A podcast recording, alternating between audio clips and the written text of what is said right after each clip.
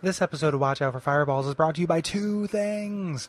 The first thing is you, our wonderful Patreon backers, who have donated enough money to make us do a totally new show. It's called Monster in My Podcast. It is a thrice, not twice or once, thrice a week exploration of the Dungeons and Dragons Second Edition Monstrous Manual with future seasons covering other Monstrous Manuals. Uh, sh- five minutes or less, super short. We get in, we get out, we talk about monsters. Please check it out. We really like it. The second thing it's brought to you by is Souls of Darkness, the book that I wrote. If you go to www.powerworlds.com, you can find all of the info and get yourself a copy. Um, I'm sorry about how high international shipping is, it's just how expensive it is. Domestic, it's not too bad. Uh, I would love it if you checked it out. It is a parody book, um, as if a Worlds of Power book were written about Dark Souls, as if Dark Souls was a Nintendo game. Um, I'm really, you know, I'm proud of it. I'm glad that it is out. I would love it if you guys gave it a chance. So, uh, two things: Monster in My Podcast, Souls of Darkness. Check them out. Welcome to the D&D world. Mage, come sit by the fire and let us plan our mighty assault. Ah, if you think it'll help. Look here. Our target is an underground fortress built into the substructure of Fair Yorkton itself. Locals are said to shield their children's eyes from the hideous wretches within, and gag them thusly with a pantaloon lest they breathe in the stench. But thus is the fair lair of our quarry, the Terrapin, filth ensconced warriors. I have something that'll help. I have a bestiary I purchased in town. Look, uh, appears in groups of four. Intelligent, chaotic. Oh, that's an insane armor class. The Thago's gonna be a beholder of a nuisance. Uh, uh, known to party, that must mean group tactics. We have our work cut out for us. Wake the thief, mage. We can expect a lich load of puzzles and traps. These four fiends may be our greatest prey yet.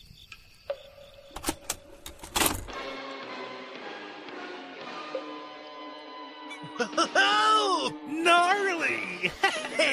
Hey, Leo! Watch me enact an ancient ninja ritual by doing a wicked 180 over that pile of human shit! Tubular! Don't slip, dude. You have like a lot of open wounds, and it'd be a shame to get a radical infection from rubbing your cut up on that pile of diapers. No sweat! Well, Mikey hasn't met the medical waste he can't, Ollie. Oh, Just, Oh, dude! Are you okay? Whoa! I totally have a urine-soaked condom in my eye. Bummer. Yeah, that's pretty deep in the socket there, but it's nothing a little bit of pizza won't fix. Yeah, let me rub that up on there. Let's. Oh, I gotta move aside this bodacious hillock of dead goldfish and turds. Cowabunga!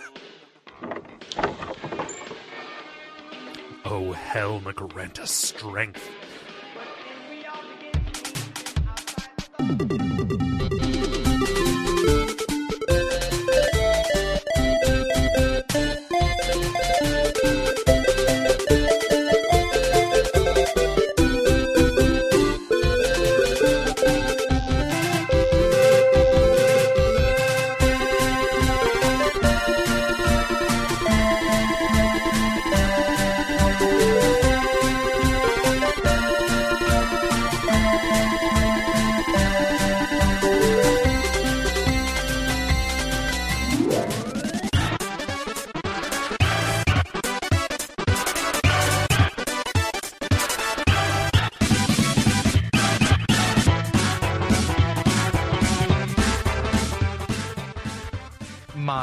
Gary Butterfield, My name is Kole Ross, and you're listening to Watch Out for Fireballs. It is a retro games podcast. and this week we are talking about brawlers. In fact, two brawler games that our Patreon backers have uh, have chosen for us to play.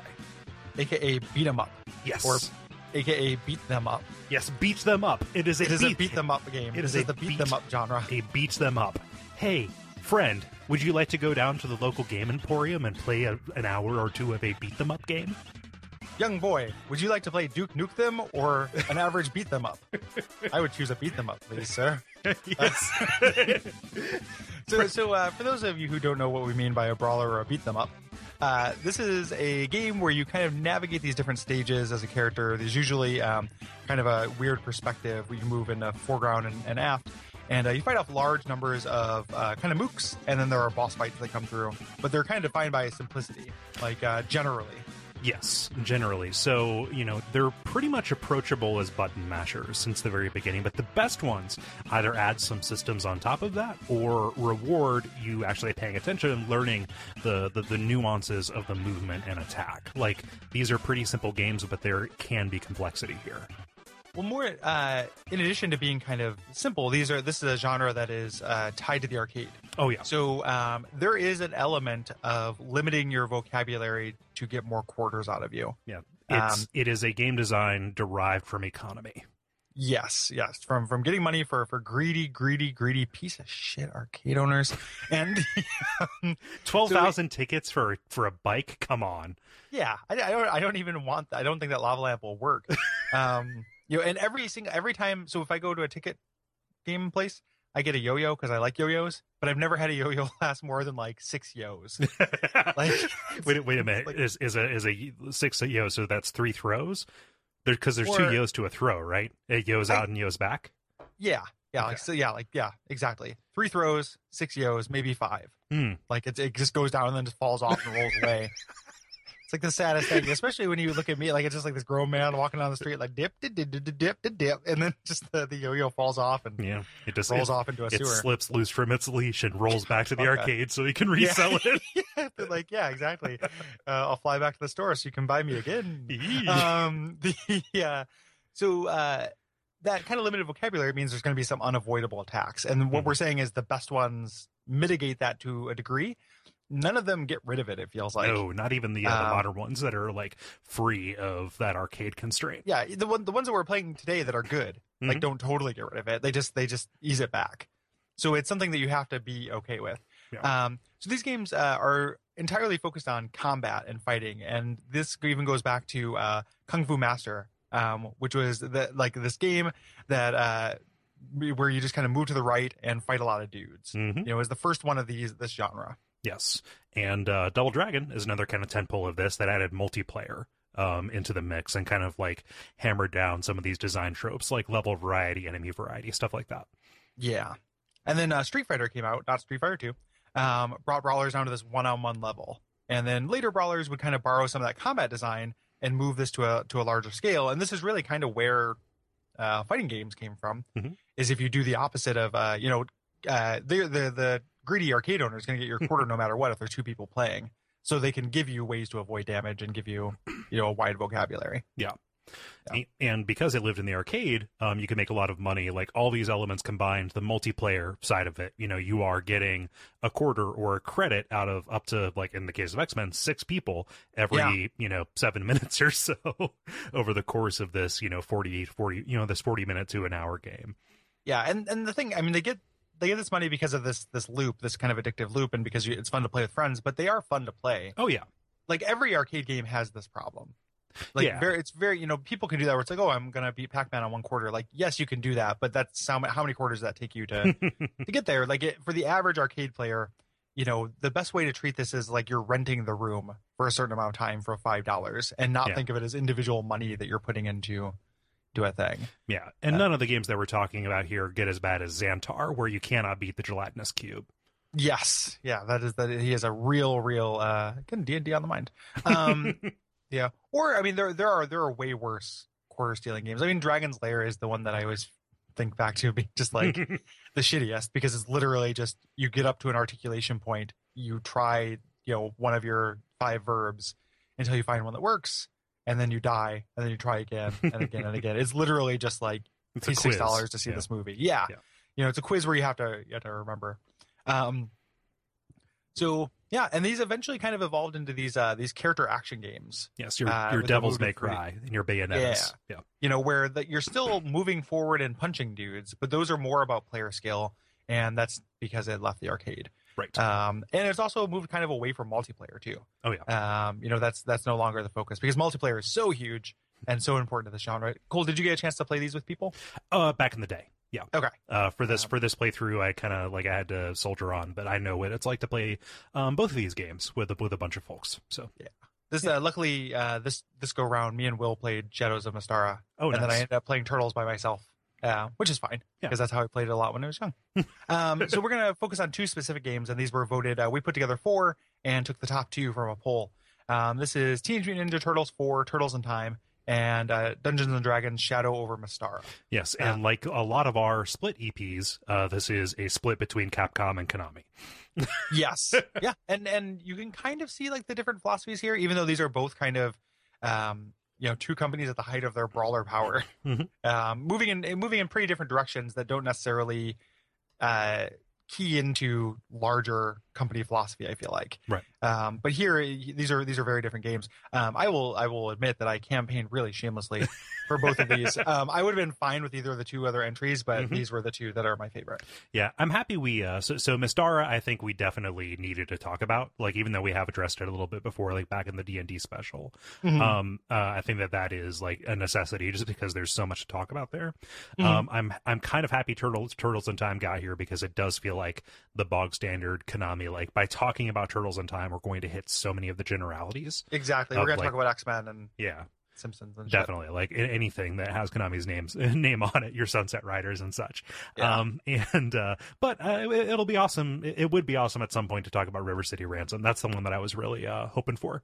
But River City Ransom is really good and also complicated in a way other than Shadows of Mystara. Yep. It's complicated. River City Ransom, um, one of the reasons why I'm okay it didn't make it is because it was never an arcade game. Yep. So it it almost feels like a different kind of game Hmm. to me. Like it is it is a brawler. Yeah. Um, but it's got the, the RPG elements and things in that um, aren't audacious because they didn't appear in an arcade. Yeah. You know, it's still neat. It's Mhm. still a good game. Like I like River City Ransom a lot, but it's Yeah. not um it's not as it's not really emblematic of the of the genre Right. to me. Yep, I had a lot of multiplayer experience with River City Ransom though. That was one of the NES games we had when I was young and played it a ton at my babysitter's with a bunch of Yeah. other people. Yeah.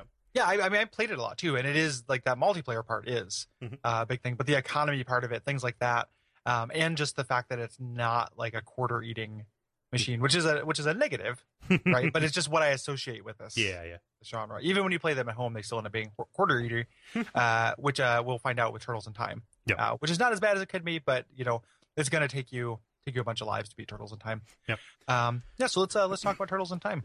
Let's get there. Uh, so Turtles in Time, um, also known as Teenage Mutant Ninja Turtles 4, um, because of a weird Byzantine uh, numbering system, uh, was developed and published by Konami for the Super Nintendo in 1992. Yeah, and the, the ver- that's the version we're playing. Um, it's a remake or kind of expansion of an arcade game, um, which was a sequel to the very popular Ninja Turtles arcade game. Um, but this has this is kind of the definitive version. Um, there's some changes in levels, some new bosses, and uh, some new bonus stages that use uh, Mode Seven. Yes. Yes. Um, and this is also this is kind of an upgrade from the first Turtles game in that uh, you can play as the different turtles, which you always can, but they have different strengths and weaknesses, um, which is really cool. Yes. And uh, they also have their own special moves and stuff like that. Yeah. and it feels really uh uh, we're going to notice this in d&d as well or in shadow over Mystara um the the differences between the characters are very intuitive it feels very much in the spirit of the uh, of the source material so you have like leonardo and Mi- michelangelo who you know they're they're pretty similar they kind of have similar reach and their balance for power and speed the biggest difference between them is their uh, special attack Well, also uh, Michelangelo does more damage as well. Okay. Um, I think Leonardo is a little bit quicker. Michelangelo is the is supposed to be like the power character Hmm. in this. Um, so he's he does a little bit more damage. Um, Raphael is fast but uh, very weak, um, both in the amount of damage he does and defensively. He takes more damage. yeah also has He's very uh, very short reach as well Yeah. And then Donatello has a really really huge reach, but his attack is pretty slow. Yeah. Um, on power, I think he's about the same as Leonardo. okay Um, so, but he tra- trading reach for speed. Hmm. Yeah, and uh, you know this game added these combos that ended in power attacks that are necessary to kind of break the defenses of some of the, the some of the enemies that you're going to see, as well as kind of more granular control over your throws and grapples. Yes. Yeah. Um, there are not a lot of pickups. There are two. Um, you can get pizza, which restores your health, and a bomb pizza, uh, which makes you uh, spin around in a circle and kind of turn into this whirling dervish of destruction uh, to clear the screen. Yeah. And those are strate- uh, strategically placed. Uh, pizza becomes much rarer as the game goes on. Yeah. Um, like really noticeably so. They are it's uh, like they're checkpoints is really what they are. Like Yeah. they're checkpoints that you have to decide when to use. Um, Yes. you know specifically because like you'll see one at the edge of a screen and usually that mean that that means there's a boss coming up. a boss coming up or just a tough encounter. And uh, you had to be a little strategic as to uh, when you eat the pizza, and then also if you're playing with other people, who gets the pizza. um, and you can tell a good you can tell like a next level brawler player if uh, you're strategic about uh, you know who picks up what, Yeah, as opposed to uh, you know just uh, everyone grabbing the shinies on the ground. yeah. Um, did, you did you mean to sound smug there? I did because I'm Okay. referencing an amazing uh, game FAQ that I'm going to talk about for Shadows of Mystara Okay. that has a whole section about um, using shorthand to strategize um, your tactics. So instead of being like, yeah, you know, "Hey, man, grab that, uh, grab that ice rod, ice rod. That's too many words. You should say, uh, blue mage, ice rod, get. it's this really in-depth FAQ that it has this like this code that these these guys use in arcade to you have to No. talk like no bunga. paladin sword pick. You know, it's really it's it's pretty ridiculous. Yeah, it's like that same joke everybody says where somebody rattles off a like a like a nonsense abbreviation, then it takes Mhm. more time to explain it. Yeah, that's Yes. ridiculous. yeah. Um, Yeah, how, but- how about uh, like, hey, let me have that, or you take that. That's good. Yeah, or just like most of the time, it's not going to matter. Like the the high level Mystara play that guy's doing is is a little bit alien to me, even though it does exist. Like people do one credit clears on super hard mode, Hmm. um, which is really impressive. Seems So like something that would be happen. popular on like streaming events and stuff like that. Yeah. Yeah. Um, so uh, what I you can just tell I can't wait to talk about Shadows of Mystara. I love I love this Turtles game too. Yeah. Um, Um, Turtles in Time got a, uh kind of a partial remake in um, Hyperstone Heist on the Genesis as well, uh, but this was just like more of an adaptation to the new hardware. So it's uh, it has fewer levels, but the levels are longer. Um, and uh, fewer mechanics that kind of rely on that mode seven kind of thing. This is the version of the game that I have the most experience with, Yeah. actually. Um, So- there's actually um, so I have I've not played uh, Hyperstone Heist.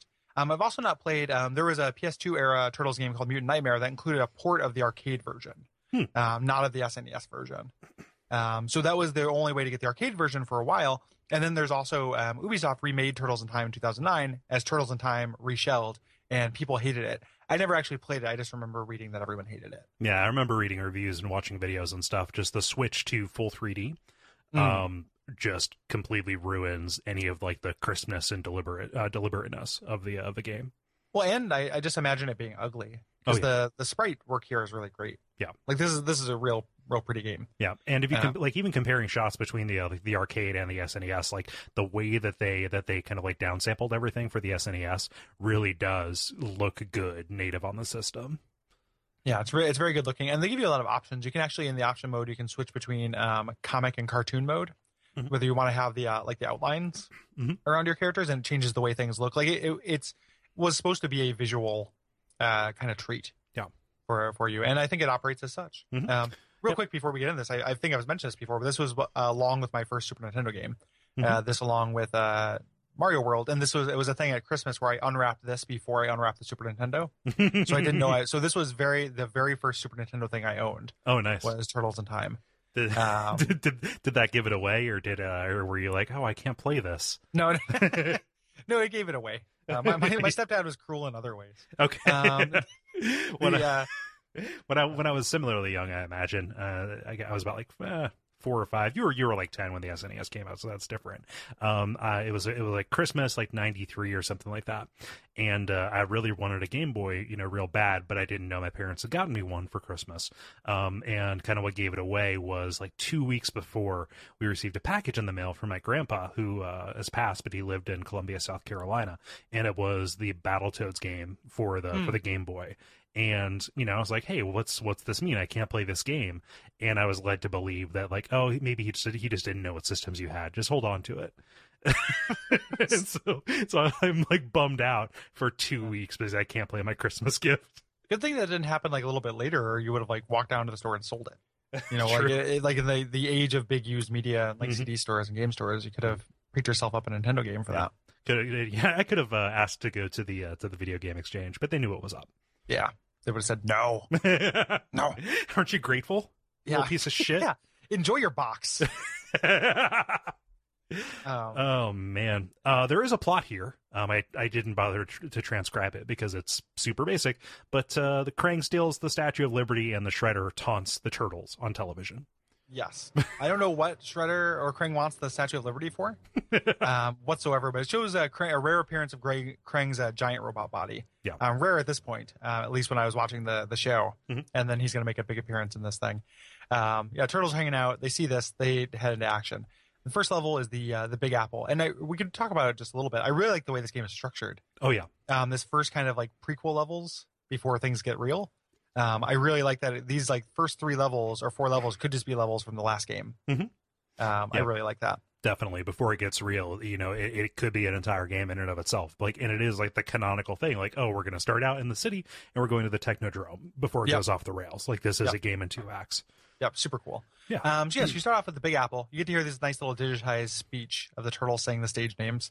um, you know, and I love the the the inflection. Like, there's no direction here. Like sometimes it's just like the idiot enthusiasm I associate with the turtles, and then sometimes they sound kind of sad um, for some reason. I the Big. Apple. Alley Cat Blues. Oh. um, so they uh, you're fighting on this bridge essentially, and you're introduced to your basic foe in this, which are foot soldiers wearing different color costumes Yeah. that denote their weapons or their their verb set in some other way. Yeah, and you're mostly just fighting like uh you know hand to hand guys right now. Maybe a couple, Mhm. uh, maybe a couple of swords. Um, I didn't find like the the like the variety with with a few exceptions of like the mini boss ones essentially, or the ones that are designed for specific encounters. Like uh, uh, our basic foot soldiers, different weapons didn't make that much of a difference for me. If it's a melee weapon, no. Right. Um, wh- where the things when it gets interesting is when they start mixing up um, the uh, range weapon guys. Mhm. Um, either the you know the guys that just kind of uh, drive by and come in from the side of the screen and shoot an arrow or whatever, or the uh, the guys that have a reusable like a boomerang Mhm. or something like that. Then it becomes complicated. Or the guys who throw bombs. Like none of the enemies that you fight in this are particularly uh, complicated, other than the uh, shield Mhm. guys, um, which is, is teaching you a very important mechanic. Um, but the game gets its complexity and kind of interest out of mixing up basic foes. Yeah. Um, which is really cool. Like I think it does a really good job of that. But what it means is we're going to kind of cruise past this first level because a lot of it is just fighting foot soldiers who just have like a nunchuck versus foot soldiers that have a sword, Right. and they're not very different to fight. Yep. So you're going down this bridge, and then Krang's robot shows up as this kind of like set piece, fi- firing these lasers from the background. And a lot of these stages are going to have background threats like this. This one just opens up being very cinematic. That is a gigantic sprite. Yeah, yeah, I love that. Like this was, I mean, this is really colored by like little, you know, twelve or thirteen year old me. But I was just like, oh shit, like, oh no, what do I do? What that? what that? No. Uh, Mm-mm. The- mm. this th th for me this was kind of colored so you know i was a big sonic kid around this time right and by mm-hmm. the time i you know was playing this game i don't think maybe not in the maybe not at home because i never owned a copy of this maybe i rented it a couple times but especially in the arcade like at the end of sonic 2 and especially at the end of sonic 3 you have like the gigantic eggman robots that are attacking Yeah. from the background you know that's at the very end of the game and you had to fight any number of like basic you know Ro- dr robotnik and his ship kind of guys to get to that like that's a climactic thing but opening with this as like its gambit here like visually and kind of mechanically um is a is a huge deal or Yeah. at least it was to me like back in the arcade And and I just I like Krang's dumb robot body. this has such a dumb face I God, do I love it? Like, if you could make up your own body, why would you make it like like Chunk from the Goonies? Like, it is so weird. Um, and and you always also when you're watching the cartoon, you always knew shit was real. Like if Krang started walking around in that thing, it was like, uh oh, like somebody's in trouble. The neutrinos are gonna get spanked. the uh, but yeah, it was just uh, it was always just weird when when that came out, and I really liked it. Um, I don't have one of those; it's a rare toy, but Mhm. I've got Krang in his little walker because I, I like Krang a lot. oh yeah Um, Krang's voice on the cartoon doesn't sound like anything else. Like there's never been a voice acting performance I feel like that is similar to Krang. um, because he's so like he's extruding the words out of his mouth sideways, like you know, it's Yeah. everything is this like little like an infant dying uh in Yeah. inhalation before it actually pops up. yeah it's like if uh if dr claw had as- asthma and also uh, recently had a stroke Yes. yeah. It is it is it is as dark uh, as that. it's there's just a filter of like that kind of like alien dying over everything he says, and he snorts every once in a while. Man, when when when when Krang snorts, like it is so good. Uh, he snorts so good. Um, Krang, yeah, he's not real good dog he's a good snorter. He's a he's, he's a good pup. The uh, I I like Krang a lot. Um, unfortunately, Krang is not the boss of this. Is what what I thought. Um, you get to the end of the stage, and we actually run to Baxter Stockman, who is another uh, Turtles character who I have a lot of affection oh for. love Baxter stockman Yeah, and he invents Mousers, which are a really pleasing design. oh yeah Um, Baxter Stockman is good when he's a fly monster and when he's just a human dude. Yeah, definitely. but uh, here he's a boss and he flies around. So this is the first aerial enemy that we find. And so you have to kind of like um, time your attacks between his volleys because he has this machine gun that angles down. Yes. Um, this guy, he's pretty. I was surprised by how easy he is to beat without taking a lot of damage. Mhm. Like um, his his patterns are pretty predictable. And you the the beat 'em up thing that the way that beat 'em ups balance to make you lose quarters is when you're hitting a guy and they just have an attack that automatically just you you can't stun lock them. They just knock you out of the combo and knock you down. Right. Um, this guy he doesn't really have that. Um, you know he he does this flying thing and then he goes over to one side of the screen and walks up and down and shoots. you can that's a really good time. You can get a lot of damage. And uh, he has phases. So after he his machine gun breaks he gets this goo gun that shoots a gigantic goo ghost like slime hand. Yeah, it's like a like a bigger, ghostlier version of that uh, gooey hand you got from the dentist for being a, for being a very good boy. yes it's exactly like that or like a 25 cent machine. Um yeah but you you take him down um and then we are we're down on the street level um down to alley cat alley cat blues Alley Cat Uh, Blues. This introduces uh, kind of like stage uh, uh, hazards. You have these manholes Yes. that are open up that you can fall down. Which uh, this is ubiquitous across the Turtles games. like Yes. they, like this mechanic and just like just like who turned out the lights um, was on like even on the Game Boy version that I you had. should you should be if anyone should be okay falling into a sewer like it is literally these guys Yep. um, yeah, it is. It is real, uh, real silly. But uh, you you head to the right. You're introduced to a couple new uh, new enemies. Not a whole lot, but a few, um, including these uh, these things called roadkill Rodneys. I which are love this design. It's a really really great design. I find them a pain to fight. Mhm. Like these these things are actually because they move around, so they're teaching you to jump kick. Right. Like you have to get to these guys quicker. You can't walk over to them. Mhm. Um, so that's going to be your your move for taking these things out. and that jump kick like is one of the most pleasing mechanics in any game i think Yeah. like uh it was used to great effect in uh saints row 4 uh but even here uh like in this that you're going to jump up and then at the height of your attack you're going to attack you're going to you know at the height of your jump rather you're going to attack and then do just like this 45 degree kick, uh kick like Mhm. it's so predictable and so tasty what, what's really cool about this is that, uh, and the way that the, this game has kind of more depth than you might expect, is there are three jump kicks. Mhm. Um, there's that jump kick, which is your screen, you know, get across the other side of the screen, even if you're not attacking. That's the way to get over to the other side of the screen. Yeah. Um, you can do a uh, if you jump and then right before you hit the ground, hit kick. Mhm. You'll do an almost entirely horizontal uh, jump kick Yep. over to the right that does uh, you know good damage and is, is a nice weapon. And then you have a thing where you jump up in the air and then kind of slow your fall Mhm. and just attack over and over and kind of like do like if you're uh, pounding on the uh, the raccoon tail Mhm. in Mario. Ooh, know about that stuff. You're pounding raccoon tail. Ah. Um, yeah, I know it's that. Um, but if you're doing that in Mario Three, it's the same kind of thing except with a, a Yeah. nunchaku. Um, so you have these different kinds of things for different situations, yeah and uh, mastering them is not required. There's one technique that they like advanced technique that you have to master to progress in the game. But having this toolbox is really good. Mhm. Uh, this is a good time to talk about the other like really OP thing, which is uh, so when you grab somebody, um, you can either hit them and stun them, and then walk into them and you'll grab them, or you can dash into them and uh, shoulder check them and grab them.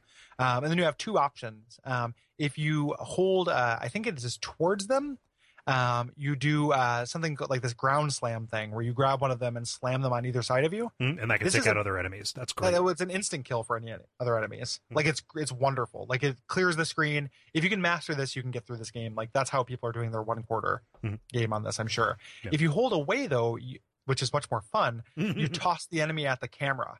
Yeah that blew my goddamn mind. It's like, like, he just like getting right up against the screen? Can I hear him thunk against it? Like, what's going on? Like, it's so cool. uh-huh. Like, God, is that cool? Um, and then the way they like actually tie that into the boss fight, I really fucking love. And it's it's really similar to the Battletoads stage one Mm-hmm. Oh, it's boss. exactly Um, like that. Yeah, except it just it's it looks cooler and it's actually like a technique you have to master. It's not just in Battletoads like whenever you throw one of those balls, it's going to hit the the stupid robot. Right. Here, it's like you actually have to get good at something. Mhm. You know, and it's kind of tricky. You It especially is. for a kid. It's it's it's very tricky. I had trouble with it because it's not as precise as I would like it to be. I wonder if that's like an emulation thing. It just Hmm. felt kind of mushy for me, mushier than I would like it to be. The uh, for me the uh, the part that made it tricky for me was I was using an Xbox controller and it has a shitty D-pad, Hmm. so dashing was not as precise as I wanted it to be. I imagine like I didn't have any problems with it with a SNES pad. Yeah. So I think it might be D-pad related. I was using a, a PlayStation controller. Even then, like uh, that's still it's the better D-pad, but it's not. I mean, Nintendo D-pads come up. Um, So that, I mean, that seems like it still might be easier, but for me, it just it was not being able to dash consistently. Yeah. Um, not that you need to, like if you can hit them, but they're they end up the shield enemies. You actually have to dash. Yeah. Oh, and also in order to enable that, uh, dashing is automatic um uh by default go in there and uh, change it to manual and that way Yes. it'll behave like other brawlers where you double tap and then do a dash Yeah. as opposed to having to get like a like a long run up to it yeah, that's what the automatic is, is, is you run into it, and that's not that's no good. Nope. Um, so at the end of this uh, the stage, you end up fighting uh, Metalhead Yes. or M Head, who is a robot turtle, who is another design I've always liked. yep i love And- the uh, the coloration on this guy Yeah, so um th- th- this world does not need any more 30 something white guys talking about the teenage mutant ninja turtles i apologize that we're gushing over it but this this was one of my favorite toys when i was I- little was metalhead man, I we just haven't had enough chance to do this, so it's gonna happen. Like Yep. I don't. um, that, that's that's like fifty percent of the reason why I wanted this game to win. Oh, because, for like, sure. No, I'm I'm not saying like ah let's let, let's let, let's tamp it down. I'm apologizing if anybody's Oh, like yeah. oh this stuff again. Like Yeah. I mean, I'm sure this. Ha- I'm. I haven't heard a lot of it, but I'm sure it happens. Yeah. You've you've seen. Uh, I've told you about. I have my shirt that's like the Ninja Turtles logo, but it actually says uh, I am actually in my 30s. put in the Turtles you told, font. You told me about it. Yeah. It's it's one of my favorite shirts. Uh, it's it's that turns into a into a really good uh, uh gag in Unbreakable Kimmy Schmidt season two, Hmm. where she's trying to guess like what they should what they should theme the birthday party on. She's like, oh Furbies, no that's not a thing. Pokemon, that's not a thing. Um, even though it is, but uh, in the script there, Hmm. like Teenage Mutant Ninja Turtles. Oh yeah, that'll be great. Like really, that's still around? Yep. It's It- true that, that they last. They're they're fucking immortal, man. Like there hasn't been a time where there wasn't a Turtles cartoon on. It feels like, like it sometimes got chased to the recesses of like Disney afternoons on like the Disney Channel, but Mm-hmm. Yeah. there's always been a Turtles cartoon. Yeah, and the Turtles radio broadcast was a real comfort to Britain during the Blitz.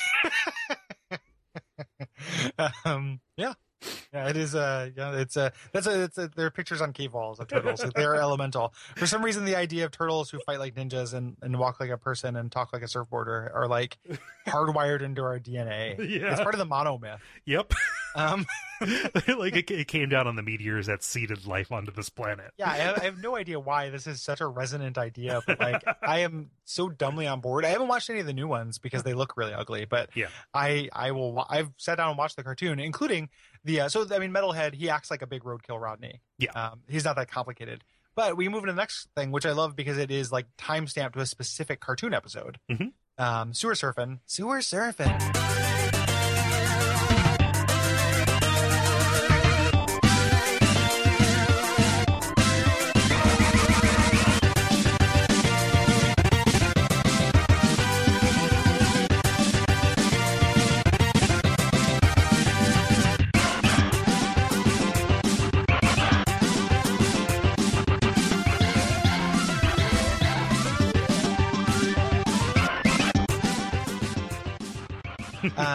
This is the uh, there's an episode of the cartoon that came with Pizza Hut. Like you could get a Pizza Hut thing and it would give you a VHS of this, um, where you, I just imagine some Pizza Hut exec being like, "Oh yeah, it's about pizza," but it's about the, the sausage on your your pizza actually being alien eggs and giving birth to xenomorphs, and that's like Yep. the, the premise of the episode. But everyone I knew had this from Pizza Hut. Mhm. Like Pizza Hut gave them this thing that was like, "Hey, our sausage ain't sausage," and just. Uh, Pizza Hut, the official. Why did I say Pizza Hut like it like uh, like it was a sample, like a like a, like a digital Pizza sam- Hut. Pizza Hut. Um, no, like Pizza Hut, the official pizza sponsor since the first movie of Teenage Mutant Ninja Yeah. Turtles. and the, Pizza- the Pizza official Hut. place to eat eggs against your will. Our standards are so low that we just put we put it straight into the sewers. Yes, Pizza Yep. Hut. Do you want some butter bread? Here it is. Yep. Mm. That butter bread. And now we have butter crust. Ugh. Um. Anyway, so this is an auto scroller. Yeah. And uh, this uh, th- this isn't as mode seventy, but it definitely feels it, like it feels very SNES to me. Mhm. Um, And it, it even says it's a bonus stage Mhm. when you go into it because it, it kind of is. You're going to get a bunch of pizza that uh that refills your health, so you're unlikely to die. Right. In this level, you're just racking up points um, because you get extra lives every 200 enemies you kill, and uh, there's a lot of enemies here. Yeah, and most of them go down pretty quickly. Like these xenomorphs are not that uh, that hard to take down. No, they just jump out of the water. Yeah. Um, but these bonus stages have a boss fight, uh, including this one where you fight the Rat King, um, who is another boss fight, another character I really like. This stupid show. um, I more or less like, everything that this does. So just uh, I'll stop saying it. But like every one of these characters, I have affection for. I had every one. I like. uh, There was a time in which I had a complete Ninja Turtles action figure collection, and then they outpaced me. Ah, So there's a time where I had all of them. yeah, Um, Uh, I, I think that I stopped. Uh, I stopped collecting them or stopped getting them around around the time they started, uh, like making them like here's a samurai turtle. yeah, I was like, that's kind of shitty. Yeah, the uh, the Donatello one in that section was a detective, and uh, he was really cool. He had a trench coat Hmm. and a briefcase full of spy stuff. that's pretty cool. It was pretty great. Yeah. Um, yeah. So Rat King. Rat King. Uh, so he uh, th- like this plays into the auto scrolling nature of it. Like he has his gigantic sewer machine, Mm. um, and uh, he says, "First the sewers, then the world." Um, and uh, he's shooting torpedoes and stuff at you. And all throughout this level, you've been trying to uh, trying to dodge like some of these spike balls and stuff. This is where they're coming from. Like Rat King is, you know, moving backwards and firing them at you. Yeah. Um, and here, like this is just about like lining up for attack in such a way that you kind of split the uprights on his torpedoes and spike balls and stuff. Yeah, he switches back. Their phases. Yeah. So he has um, his torpedoes. You want to get between them and hit him, and then he uh, switches to dropping uh, mines, and then uh, the spike balls, and then you just want to get out of the way. Yep. Um, so after you beat him, we get to the Technodrome. We get a cool little cutscene Yeah. um, of them approaching the Technodrome, and you're like, "What is this? The end of the game? I'm already at the Technodrome? What the hell? Um, I haven't traveled in time. I guess every turtle is a turtle inside time. Yeah. Um, no turtles have become unstuck in time, as far as I know. Like Billy Terrapin, like it is. It, it just has not happened. So the, uh, you know, at this point, I'm like, what the fuck? give me, give me some time traveling turtles, and then, then we're, we're gonna get there. Yeah. It's gonna be cool. Um, yeah, so we go through the turtle uh, technodrome. This is a techno level, um, cool metal backgrounds and, and neon lights, and uh, this is where Mousers pop up. Yes. And uh, these guys are just a nuisance. They grab onto your hand and, and kind of paralyze you. It does a little bit of damage, but mostly you can't move while you're shaking them off. yeah, it just opens you up for attacks. Yes. Um, and you have these uh, these foot soldiers emerging from the ground like Terminators too. Yes. So it's less like okay, the threats are going to come in from the edge of the screen. Like if you are doing the right thing and managing where you are in, in relation to everybody else, this kind of throws uh, thro- throws a wrench into the blocking. yes. Um, and speaking of blocking, these fucking Tonfa foot soldiers. Yeah. I hate them. Like if I was playing with uh, you know with another person or a bunch of other people, this wouldn't be that big of a deal. But they just they, they- they are uh, like grit in your shoe. You just Well, can't they- get rid of them. If you're playing with another person, the other person would go around behind and take them out, but you wouldn't learn how to toss. Right. So these are here to teach you how to grapple um, before the boss fight where it's necessary. Um, so it, it doesn't do the game doesn't do very much to explain this. This is in the days of manuals, so like you would have had to read the manual to learn how to do that. But this is the game explicitly saying, "Oh yeah, by this point the player really needs to know how to do this." um, so yeah, they have a little little shield that they block. You can't hurt them. Um, you have to uh, you know uh, uh, dash into them Right. and and throw them, take them out. Yeah. But they are annoying, and it's annoying when they mix them up with anything else Yeah. um, because they are just going to be there and kind of like in your periphery while you're fighting things that are more offensively dangerous Mhm. um, and higher priority. But these things are kind of always there, and they'll they'll kind of snipe at you for, at your heels. Yeah, they'll snap at you or kind of like herd you or corral you into a place where other stuff can uh, can can attack you easier. It Yeah. feels like. Yeah. Um, there's two bosses this level. You get to the the end of the first section, and we get a Tokka and Rahzar from uh, Turtles Two. um, which is what happens if you give ooze to a uh, dog or a uh, snapping turtle. Right. But it's one of like two snapping turtles because we get to another snapping turtle later. Um, yeah. but this is a, a double boss fight. Yes, and they both have kind of these elementally opposed breath attacks. Yes, Uh, which they they're do. they're teaching you for for the last boss fight of the game. Mhm. Like this is teaching you what fire and ice does in this game, Right. Uh, to prep you for Shredder at the end. Mhm. Um, Yeah. Yeah. Um. So this is also a boss fight uh, that has an environmental hazard too, because there's a laser door off to the side that will do damage to you. So you have to, you know, like they're going to try and like push you into it. Or I found myself like accidentally being knocked into it, and I just definitely I took more damage from that than than them in this fight. I, I it is uh I didn't really have that experience, but I can see what the, what you're talking about. Yeah. Um, you want to try to stay on the left side of the screen, Yeah. if you can during here. Um, they kind of the thing that uh, double boss fights do in this game, where they kind of um, kind of take turns. Mhm. You know, like they'll they'll kind of tag each other in. Like one of them will be less aggressive when the other one is more aggressive, which feels like a kindness. Yeah. Um, but you take them out, you know, you learn their their real basic patterns. They turn into really cute little animals when you beat them. The puppy that Rahzar turns into is very adorable. Mhm. Um, a little turtle on his back, which you then leave. Uh, which why are you doing that, Michelangelo? Why are you leaving leaving Tokka on his back? you have to assume they still have all of their knowledge from when they were humans, and now they are trapped in this ineffectual body, Yeah, just- unable yeah. to communicate. yeah. you know, this replicant leaving them. um, no good. Um, so then we do our elevator stage, Yes. uh, which is a, a beat 'em up staple. Yep, and this isn't too bad. Like it's uh, uh, a little bit more difficult, especially because you have like less room to room to maneuver, and uh, Mhm. again, people are coming from every side, and you're just kind of like going up the difficulty scale um, for these like regular little encounters here, but uh, Yep. nothing too bad. Yep. Until you get to the end where you get your boss encounter with Shredder. Yes, And Shredder says, uh, Tonight I dine on turtle soup. which, which he, only, he only has one line. That's all he ever says. he says it in everything like every piece of media uh shredder says that like isn't it amazing to think that like i wasn't you know i was never really scared of cartoons but there was a time in which i took the shredder seriously. Mm-hmm. like he's so bad. He's such an ineffectual shitty villain. No, I thought you meant, meant bad, like evil. Like oh he's so you know, bad. Yeah. yeah he's he's not bad like power glove bad. Like he's bad like he's a really terrible villain. Yeah. where's that's why krang is so good. Yeah. um because krang is alien and weird. Uh shredder is just like angry and, and has an uncomfortable like how does shredder sit down like there's literally just knives on every part of his body like I picture him being suspended in some kind of sex swing. or like a gel like a standard shredder gel yeah, I know. It's a standard shredder gel. He just uh he's he's got a bacta tank on loan from Lucasfilm. Yes.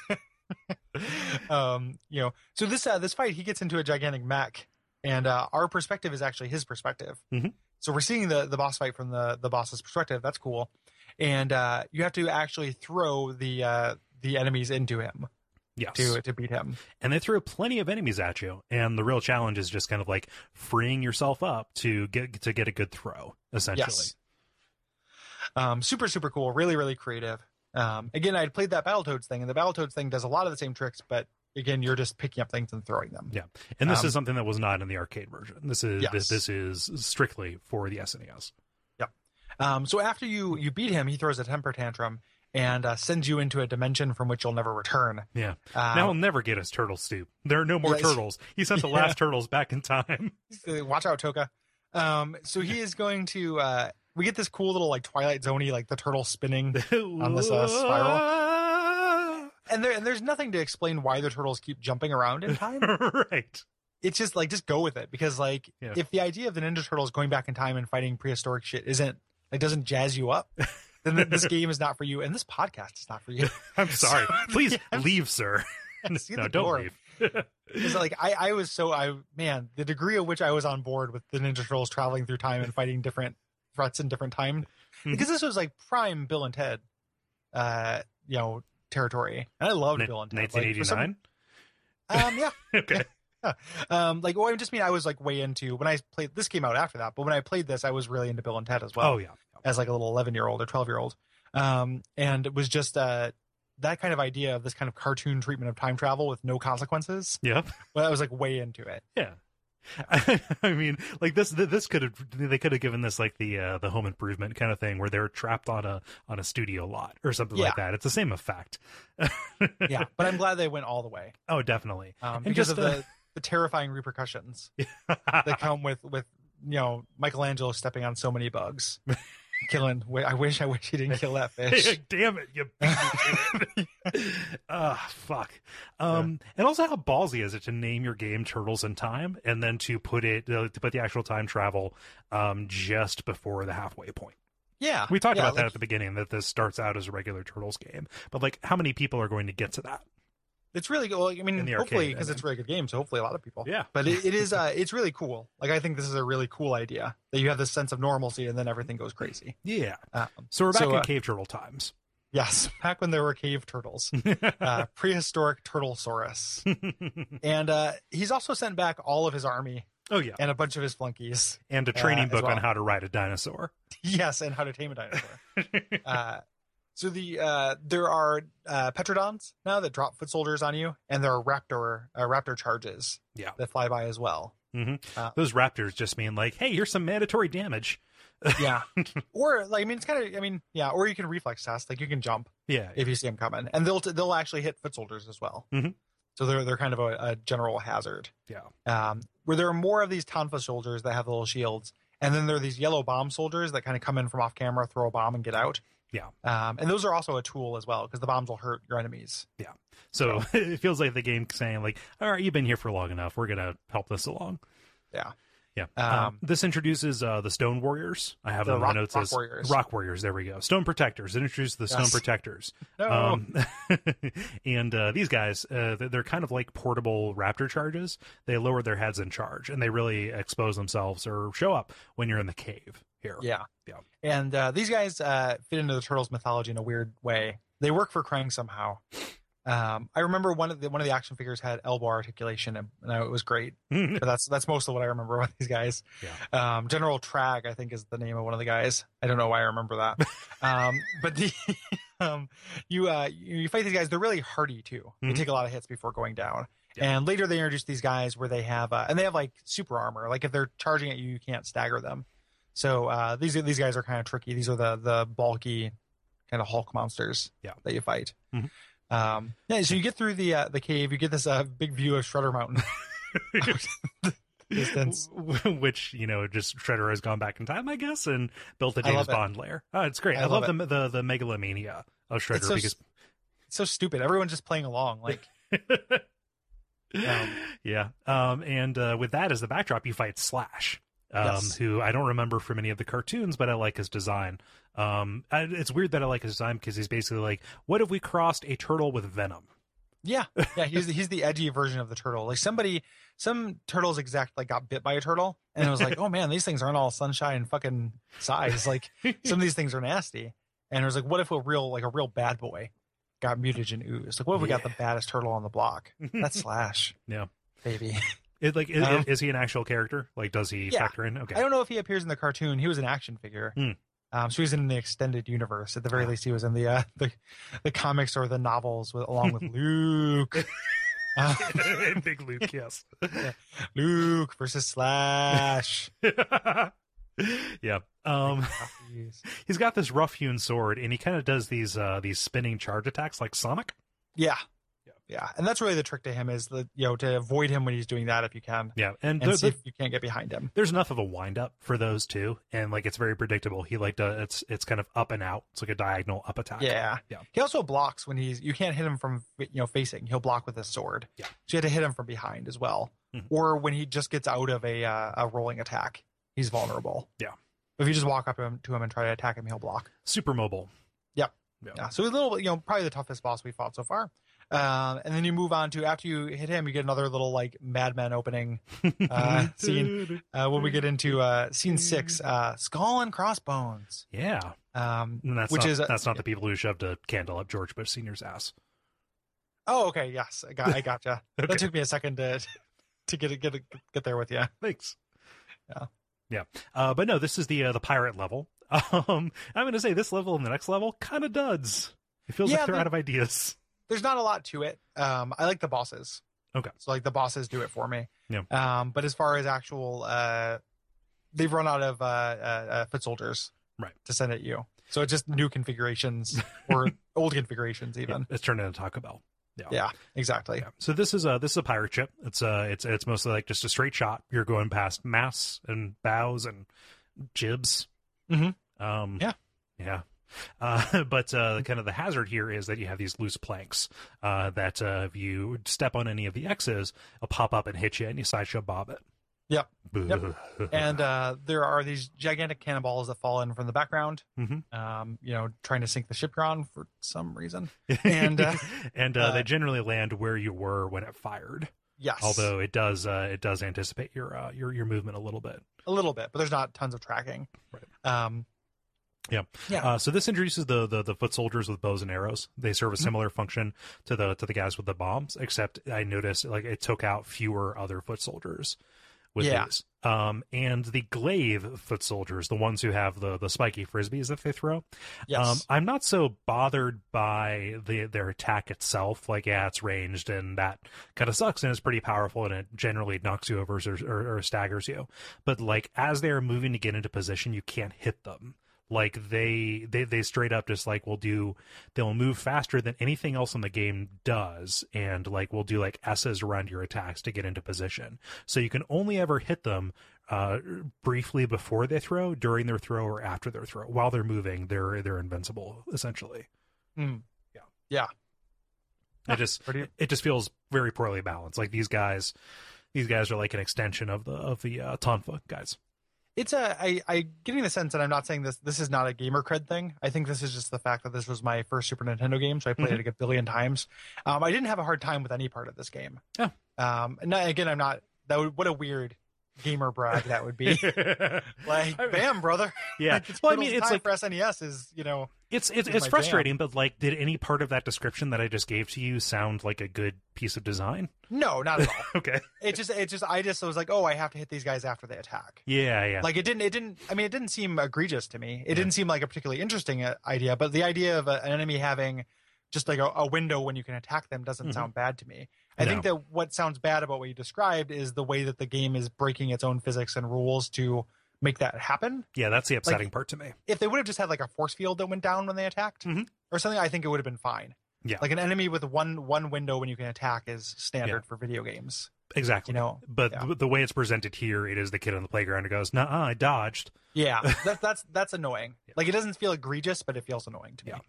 Um, Yeah, um, and then you get the uh, uh, towards the end here, towards the poop deck, you have some of the uh, some of the stone warriors, the the, the stone protectors, uh, uh, with machine guns.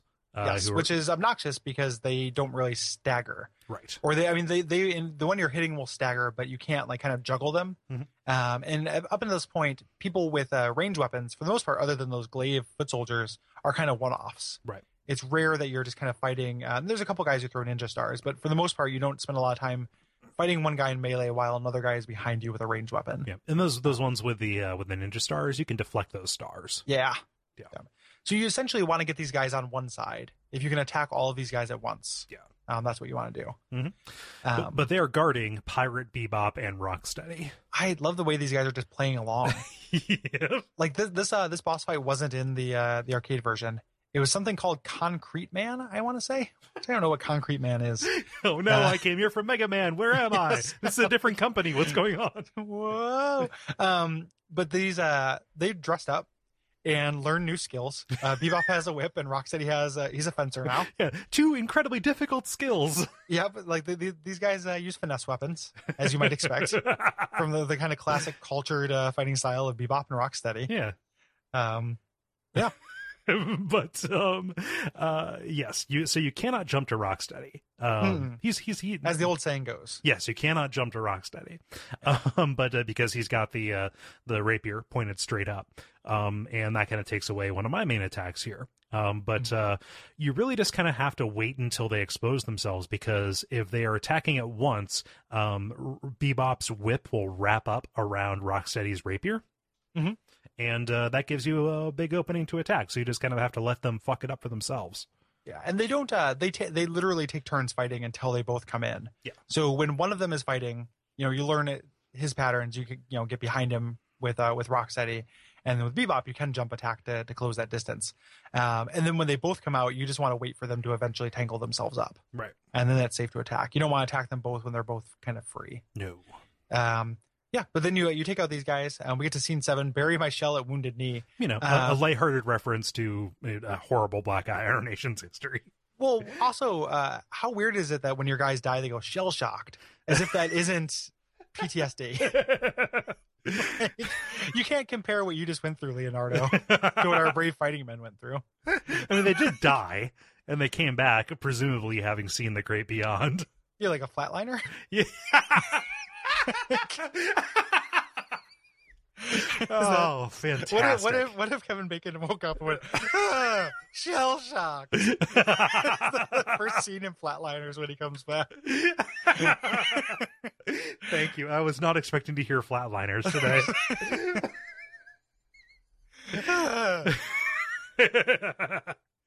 but um, this is the Wild West slash train stage. Yes. I mean, you'll notice uh, the, like all the windows have foot soldier insignias on them. Yeah, he's done a lot of branding. Um, there's also uh, some of the foot soldiers have little ponchos and Yeah, little like hats, which I like. Like little serapes, like they're there, Yeah. they're in the background. I was like, oh, don't mind me. I'm just a peasant. Peasant. Nope. No, nope, I'm actually a foot soldier. Ah, I'm dead. The uh yeah, these guys. Um yeah, so the uh we introduced these ones with this chain scythe.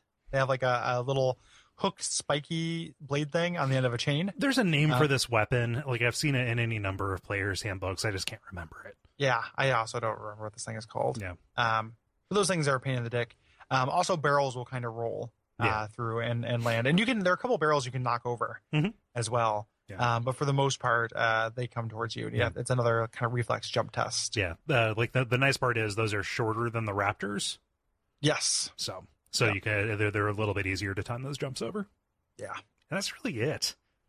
Yeah, yeah. There's not too much else. I mean, it's, it's kind of just a set piece. Mhm. You know, like you're on a train, but uh, it's a short stage and there's not much to it. Yep. Um, then you fight a Leatherhead or L Head, who is the Cajun uh, alligator mutant. and this was a great toy. Did you have this guy? No, no, I didn't. I love that. Again, just we're, we're, we're going to say it over and over again. I love his design. Yeah, he's he's really cool. Um, and the toy was really awesome because he was uh, like a horizontal toy, like he was bent over. Hmm. Um, you know, all like he was like crawling around like an alligator. um, and he had an articulate jaw, which is really great. You could make him, uh, you know, put turtles' heads in there and shit. Was there a, was there a button that you pressed, or did you have to move the jaw? No, you, you just opened it. Okay. Yeah, there's no button. Um, but yeah, this, this is like the uh, the Bayou like Cajun chef uh, alligator guy. it's after Gambit gets uh, further mutated. yes, this is what happens if Gambit makes out with like gets caught fucking a crocodile and gets some ooze spilled on his thing, finger. Mon chéri, that's what he calls his dick. like, oh no, ma, sorry. Oh, I can't wait for that show to to, to start up. Yeah, yeah, it is. Uh, me too. Um, but um, but yeah, this is a this is a pretty cool fight. Yeah, yeah. It's. I mean, it's good. He uh, he's like a boxer too. Like Yeah. he he this, he boxes. Mhm. Um, so he kind of switches back and forth between uh, you know, boxing mode where he throws uh, knives and lobsters. I'm like, boy, throwing lobsters, that's good. Yep. First of all, like lob is right there in the word. yeah. So like anything you throw could be a lobster. yeah. Like this, this you know, this uh oh, you know, he tosses his ball. He's a real lobster. You know. Yeah. Um, is there is there an in-fiction reason why he's throwing lobsters? uh, just because he's Cajun Oh. and craw- crawdads Yeah, yeah. down at the bayou. Got to keep them separated. yeah. Yeah. exactly. Yeah. Um, you mean yeah, I mean you, mean you. uh, and then he does this like he gets down on his on his uh, hands and knees and does this uh, super fast crawling dash Yeah. thing you have to avoid yeah. This is a good fight. I like Yeah. this. Yep. Um pretty pretty uh you know pretty fair patterns Mhm. um after you beat him we go into the future so we, we immediately go from like you know the wild west to to the far future with Yeah. neon light riders Yeah, Neon Knight riders. Sorry. oh yeah I- I- neon neon night riders well there are a lot of neon lights so Oh, it's true. an easy mistake to make um, and this is another bonus stage, like auto scroller, Mhm. uh, that is uh, like an F Zero level. exactly. Uh, Yeah. This is this is mode seven to the nines or to the sevens, depending. Yes. Um, and so you're on this hoverboard again, and you are instead of you know progressing from left to right, you are kind of going on the z-axis into this. Um, and it looks like you have to jump because there are gaps, but I guess they didn't code that in. Yeah, you don't. Yeah, it will. Uh, your hoverboard will hover over the gaps. right. Um, and this is uh, very similar to sewer surfing. You're just uh, killing enemies and uh, getting bonus points.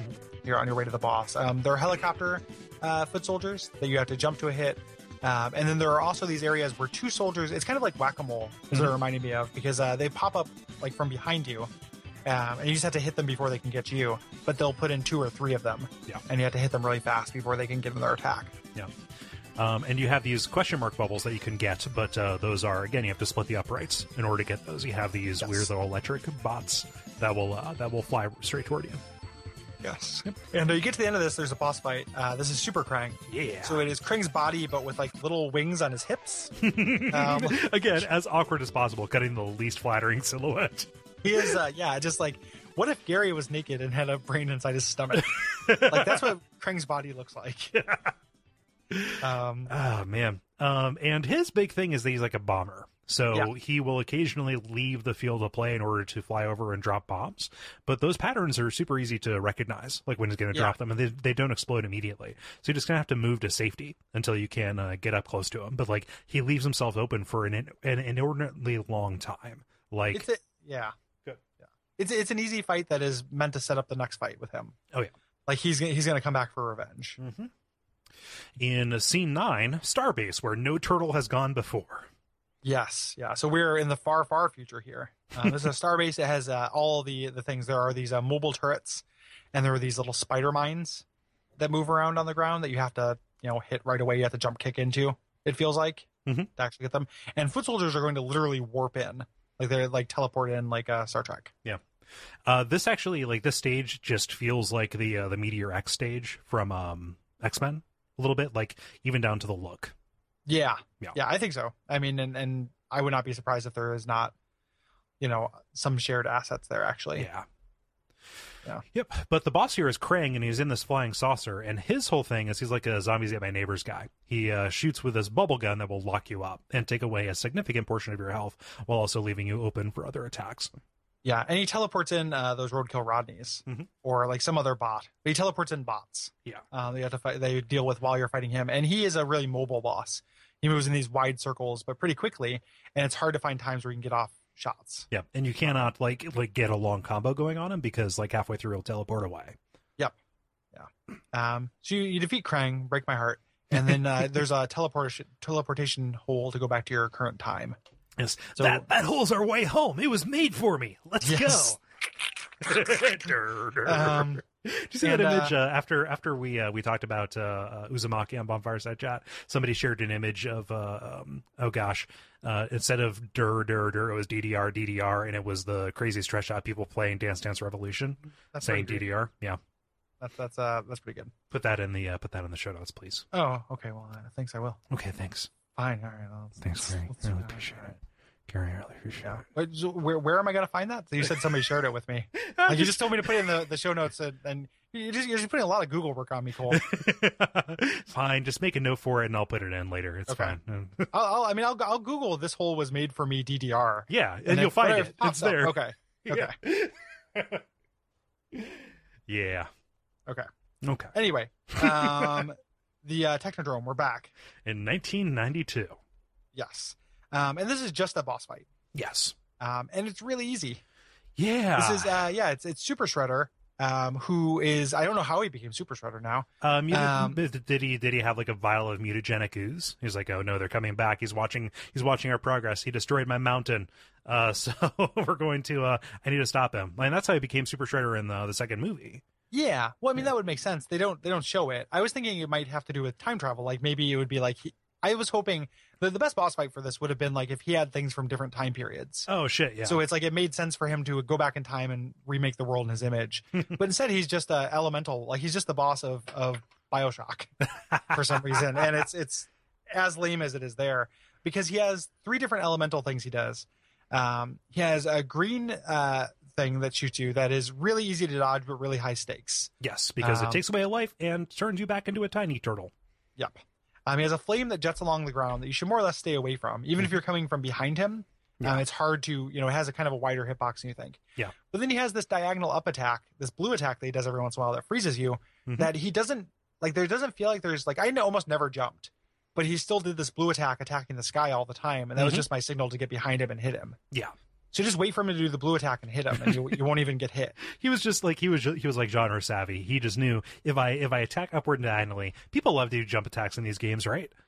Exactly. Like I'm just gonna keep swinging my fist. Yeah. And if you walk into him, oh, okay, I, I, I can't be blamed.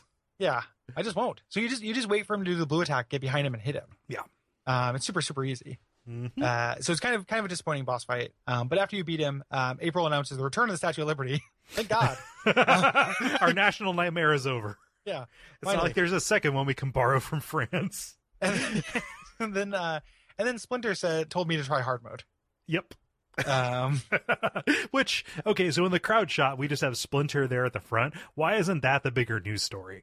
yeah, kill it. This just in. It's a rat, but walks like a man. Yeah, kill that patronizing fuck. this, this condescending monster needs to die. You know, oh, so this wasn't good enough for you, a piece of shit. Get him. Yeah. Ugh. Um, but uh, yeah, the credits play as the turtles party on the uh, the the turtle flyer, and then there's a cast roll. Yep. And then that's uh that's Turtles in Time. Do we have any wrap up thoughts on Turtles in Time? Uh yeah, this uh this for me personally didn't age as well. Um, just I kind of got fatigued toward the end, just with the with a little bit of the tappa tappa tappa. Like there's a there there's enough to it, but like I it suffered a little bit this time for not having somebody else to play with, which is expected right? Yeah. Um, but um, I just I appreciated like the nuance and like you know especially talking through some of the uh some of the different account encounters, specifically the bosses, like really did really did kind of like lay bare how intentional some of the design was, even if stuff like the Tonfa guys or the uh, the Glaive guys did mm, some stymie me just a little bit. Yeah, I, I think that if this game were longer, I would have also got sick of it. Mhm. Like I just, I you know, I just played it, played it on the bike, and it was like 50 minutes. Right. You know, and that, that's a playthrough. That's so that's such a short game um, that it didn't, it couldn't wear out its welcome for me because it was that short. But if it had been an hour and a half, I probably would have got to the same point if I didn't play it with people. Right. You know, so then that's not the way these are meant to be played. I get that, but this was, you know, I did play it by myself all the Mhm. time as a kid. Um, something we didn't mention that I, I just want to throw in, and, and we've there's been evidence of it, but the music in this game is really good. Oh yeah, Um, the Turtles in Time music is is fantastic, Mhm. and that that boss that boss theme, that, that's really really good. oh yeah. Um, Um, it's just too bad that we didn't get the uh, the Pizza Power from the Coming Out of Their Shells tour. Um, Oh, man. yeah, that's uh, that's only in the arcade version. I got I have deep catalog with uh coming out of our shells. the gums, Yeah. Gary, the gums. there's there, there's a uh, the gums, and then there's a there's a song that Splinter does. So there's two songs that are noteworthy in that. I'll see if I can find them for the show notes. Um, one Splinter does like a sad reflective song called "Skipping Stones." That's just about like reflecting Sounds like an life. Otis Redding song. it does. Well, he's he's the Otis Redding of uh, Senseis, and then the uh, where he just talks about the quiet moments in life and stuff. And then Shredder does a kind of a, a speak sing rap song called "I Hate Music," where he comes out and he goes like, "Music, I hate music, I hate music. It's the worst. I hate music, and you heard it here first. is that is that his motivation throughout that entire thing? Yeah, that's the plot of coming out of our shells. He wants to kill music. He's John. He wa- he's John Lithgow from Footloose. Yeah, yeah. He specifically turtle related music, but yes. Um, oh, going back and wiping out the, uh, the the the rich musical heritage of Turtle Americans. yep, bury my shell. Dude, the um, yeah, it is. Uh, we did not get the coming out of their shell stuff, but like Hmm. Turtle Mania is such a a big thing for me that like I don't. I mean, it's not like like now it's like yeah, I, I want to like have. I'm not that weirdo and that uh that girl who wears the turtle mask right. in that like obsessed show. Like I'm not quite like that, but I just like this was such a big thing that it's hard for me to It's- be mad at anything turtle related. It's kind of funny because you know we're, we're we have an age difference like what like seven years. Yeah, something like that. Yeah, you, uh, so so that it was a thing for both of us, and it's not like I came to a later version of this, Mhm. right? Like that's that's kind of bizarre a little bit because like I got to it probably younger than you did, but like I remember reading the first issue of the comic on the bus going to first grade. Mhm. You know, like Yeah. I, I watched the, the the the animated show, I played all the games, and so like I guess it's not that bizarre because you know it, it was a big thing for people of a wide like kind of swath, but like it is a very effective like cultural touch point for a huge number of people. Yeah. Yeah. It just it, it for some reason this works on me in a way that other similarly stupid things don't. Like I, I can't handle Power Rangers. I think Power Rangers That- are dumb. That that was very much like like I I, I had a like a like a distinct progression from like Teenage Mutant Ninja, Ninja, uh, Ninja Turtles to like the Mega Man cartoon, and then I was like stymied in Power Ranger Alley until like uh, Pokemon came along. Like Yeah. that like that is the progression of like multimedia empires in Kole's life. Yeah. You know. And I, I just I feel like if even just looking at those four things, and this is totally subjective, but even if I try to be objective, like the worst of those things is the Power Rangers. Oh yeah. Like that is like that is a dark mark on our kid kids history. well, Like, it is just, just- like it's it's a it's a live action cartoon that has the lowest production values ever, and that is like weirdly still a thing that like continues. You Yeah. know, like I don't want to waste anything for the eventual you know Power, Mighty Morphin Power Rangers Abject Suffering, but like you know that's still that's still around. yeah, there's a movie that's coming out.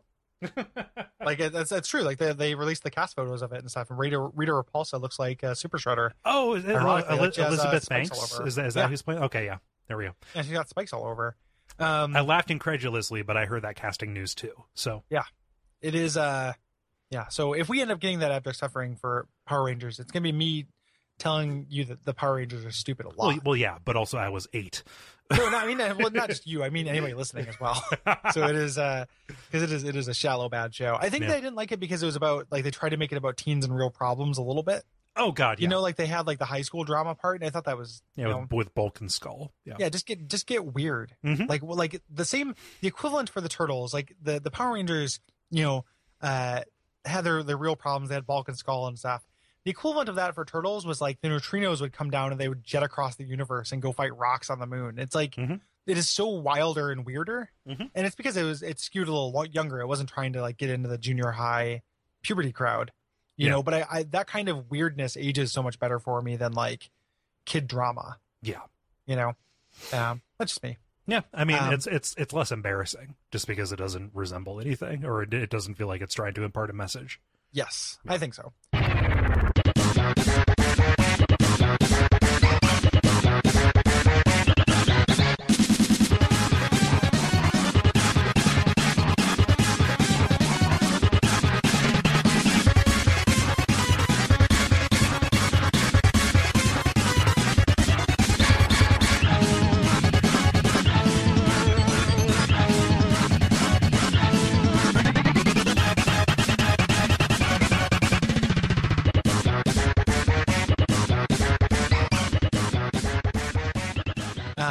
This is a split EP. We're doing two two games this time.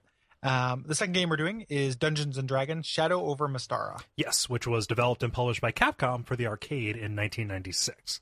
Yes, uh, it is a sequel to 1993's Tower of Doom, and it is more or less like a bigger, better version of that. Yes. Um, it kind of obsoletes Tower of Doom. You can still have fun playing Tower of Doom, but Tower of Doom is much more like a standard brawler.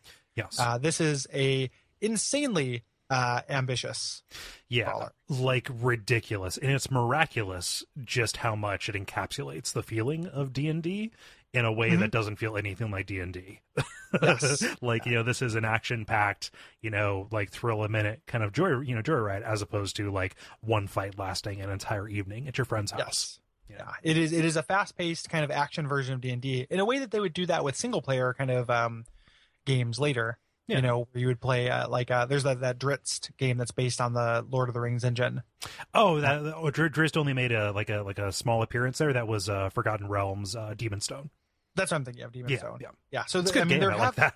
yeah, Demon Stone's real good. Um, you can man, if anybody hasn't done it, go on GOG and wait for them to do one of those like everything that has D and D on the name. Mhm.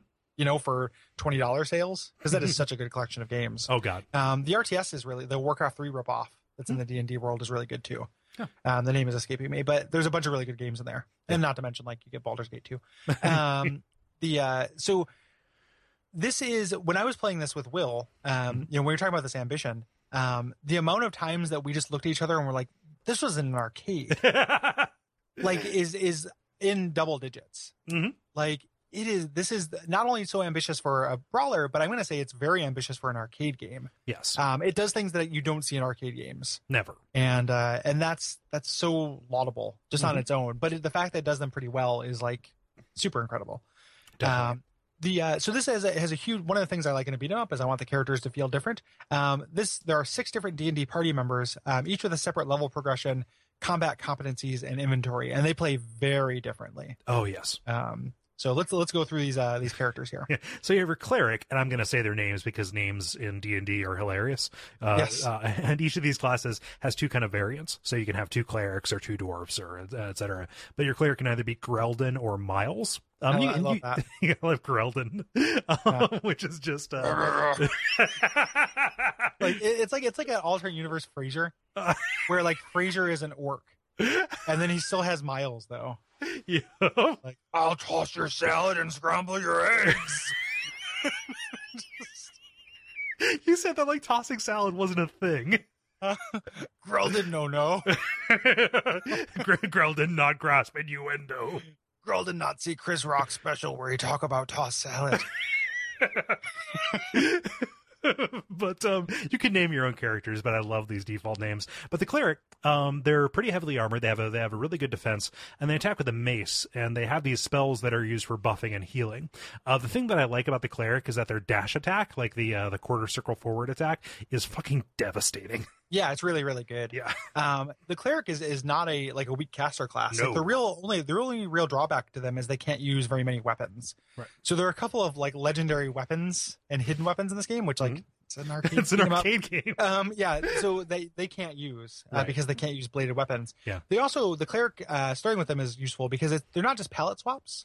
Uh, when you choose between Geraldine and Miles, uh, they have chosen different spells to memorize in the D and D Vancian Magic system uh, of this. Yeah. So they actually play very differently. So if you're playing a caster, it actually matters which palette you choose. Definitely. Um, and if you look at this, so the cleric is a great cast as, as a great uh, choice for beginners who are Mhm. not kind of scared off of the complexity of the spellcasting system. Like Yeah. this is an arcade game where you have a button that lets you choose like from like nine different items, some of which are your spells, some of which are your of your items. Yes. um, so yeah, really good beginners class and really great support class. Yeah. Um, and speedruns use this like crazy because he has bless and striking, Mhm. um, which are two big buffs that uh, that make you do more damage. Yeah. Um, next up is the dwarf. Um, the dwarf is the tank class. Um, so this is either uh, Dimsdale or Hendel. um, does it sound like Tim and Eric names to me? um, like something like Richard Dunn would say those two things. Um, and uh, he has a lot of HP and uh, special attacks do a lot of damage. Um, and he is short, so he gets to be under some projectiles. Yeah. So he's a little bit slower. He's not quite as strong, uh, or he, he's as strong as the fighter and be, can become stronger. Mhm. Um, but he's a little tankier and a little bit slower. But he's very Yeah. similar to the fighter. These are the two classes that have the, the least difference right. between them. Yeah. Uh, just like the, the the dwarf, you have to use your special attacks more than your your regular ones. Like his combo isn't that great. Yes. Yeah. Uh, the elf, who can be either Lucia or Kayla. Kayla. I had like 17 Kaylas in my class. Yes. um, and this is uh, this is kind of the red mage. Uh, this is a little bit of like also a red herring too, because like you would think, okay, it's a fighter who can also cast. Great, I'm going to use this to you know get the best of everything. But really, like a red mage, it kind of caps out and gets kind of the worst of both. Right, so she has shorter reach and lower health, and gets access to fewer uh, fewer spells, and her level caps out lower, so she can actually like get the most out of stuff that scales with a level. Yeah, I mean, she's still it's still a, a fine class if you know how to use use her. Um, mostly because she's the only uh, spellcaster that get gains access to haste. Hmm. So if there's one thing you should take away from video games and Dungeons and Dragons is that haste is better than Fireball. Oh god, yeah. Haste will haste will always outdamage Fireball. Haste is the the best third level spell. Um, so the uh, she's the only way you can cast haste without using a special item. Right. Um, which you can never cast haste, but you can get an, a potion that allows like one character to have haste. She can do that shit to your whole party. Yeah. Um, so that's the main her main advantage. Um, she also has unlimited arrows, so she kind of operates as a range character. Um, but that is something that works better in theory than in practice in this game. Yeah, a little bit. Like Um, you have to really have like like arrows are only good if you have somebody who really knows what they're doing up close. Yes, and if you can spare somebody not being a frontline fire fighter and doing that additional damage in order to kind of do support, you know, support stuff with uh with with range, and that doesn't come up that often. Right. Um, you have the fighter. Uh, his names are are Skylar and Marcus, um, also from your your fifth grade class. Um, no, it's it's uh Crassus and Jared. And you probably had a bunch of Jareds. yeah, Um, and a uh, sea of so- Jareds as, Yes. as far as the eye can see. Um, so he is he's real strong. He's real versatile. He's kind of the uh, the Ryu or whatever. Yeah. In this game, um, and his big advantage is he can use every weapon in the game, Mhm. um, which is kind of cool because that's only really useful to the degree that you want it to be or that you search for it. Yeah. Like you can go through this whole game without finding any of the special weapons Mhm. um, very easily. But if you do want to seek that shit out, um, this is the guy that can use it. Yeah, like he can dual wield. He has like a like a two handed sword, like a bunch of different stuff. But like if Yeah. you're not doing any of that, like fighter is what you want to choose if you want this to be like a regular ass brawler. Yes, and he's kind of uh, if you're just going to play through solo with just yourself and you don't want to deal with spellcasting, this is probably your best choice. Yeah. Um, you have the thief as well, uh, Mariah or Shannon. Yep. Which wait a minute, Shania Shania Twain, Mariah Carey, huh? Um, no. Uh, the uh, so this is the most mobile character. I love the thief. She's got these double jumps and she's got flips. Um, and uh, she can pick locks and pick pockets. So you have these these uh, treasure chests that are around. Um, that usually you need a key to get into to get the delicious, delicious treasure inside. She can just uh, open a certain number of them and kind of get materials and stuff uh, from different enemy- enemies. If she does like a what is it, the dash attack? I think. That the, the dash is how you steal Yes. uh, from people. Um, yeah, uh, but she has almost no defense. Um, Yes. and she gets uh, a lot of mileage out of these one-use items. So she very much feels like a D&D uh, ass thief, right? And and very much in that you can't like solo with her No. the same way it'd be hard to solo with a thief. So the idea being is you, you put together a well composed party which again, this is an arcade game. You have to think about putting together a well composed party to do well, and you want to have a thief in there so you can get those treasures and those optional items. Yeah. Um, even though the thief herself is not going to do a lot of damage. Mhm. You know, she is there for the, for the margin. She's going to kind of harry enemies and the like. Um, Yeah. That getting the most mileage out of the one use magic items is really important since she's going to have more of them Yes. because or you're the party is going to have more because she's around Mhm. and she can use any magic item. Yes. Um, yeah. Yep. Uh, Uh, the, the starting with the thief, like so, the thief and the magic user, which Gary's going to talk about now. These are classes that are new to uh, Yes. to uh, Shadow over Mystara. yeah, they're not in the Tower of Doom. Um, even though the thief is retconned into the story of Tower of Doom, Yep. really weirdly at the end.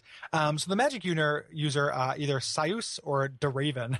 Deraven is the most fucking generic like D and D character, second edition. Yes. I'm Draven. Philip of the Um, Raven. yes.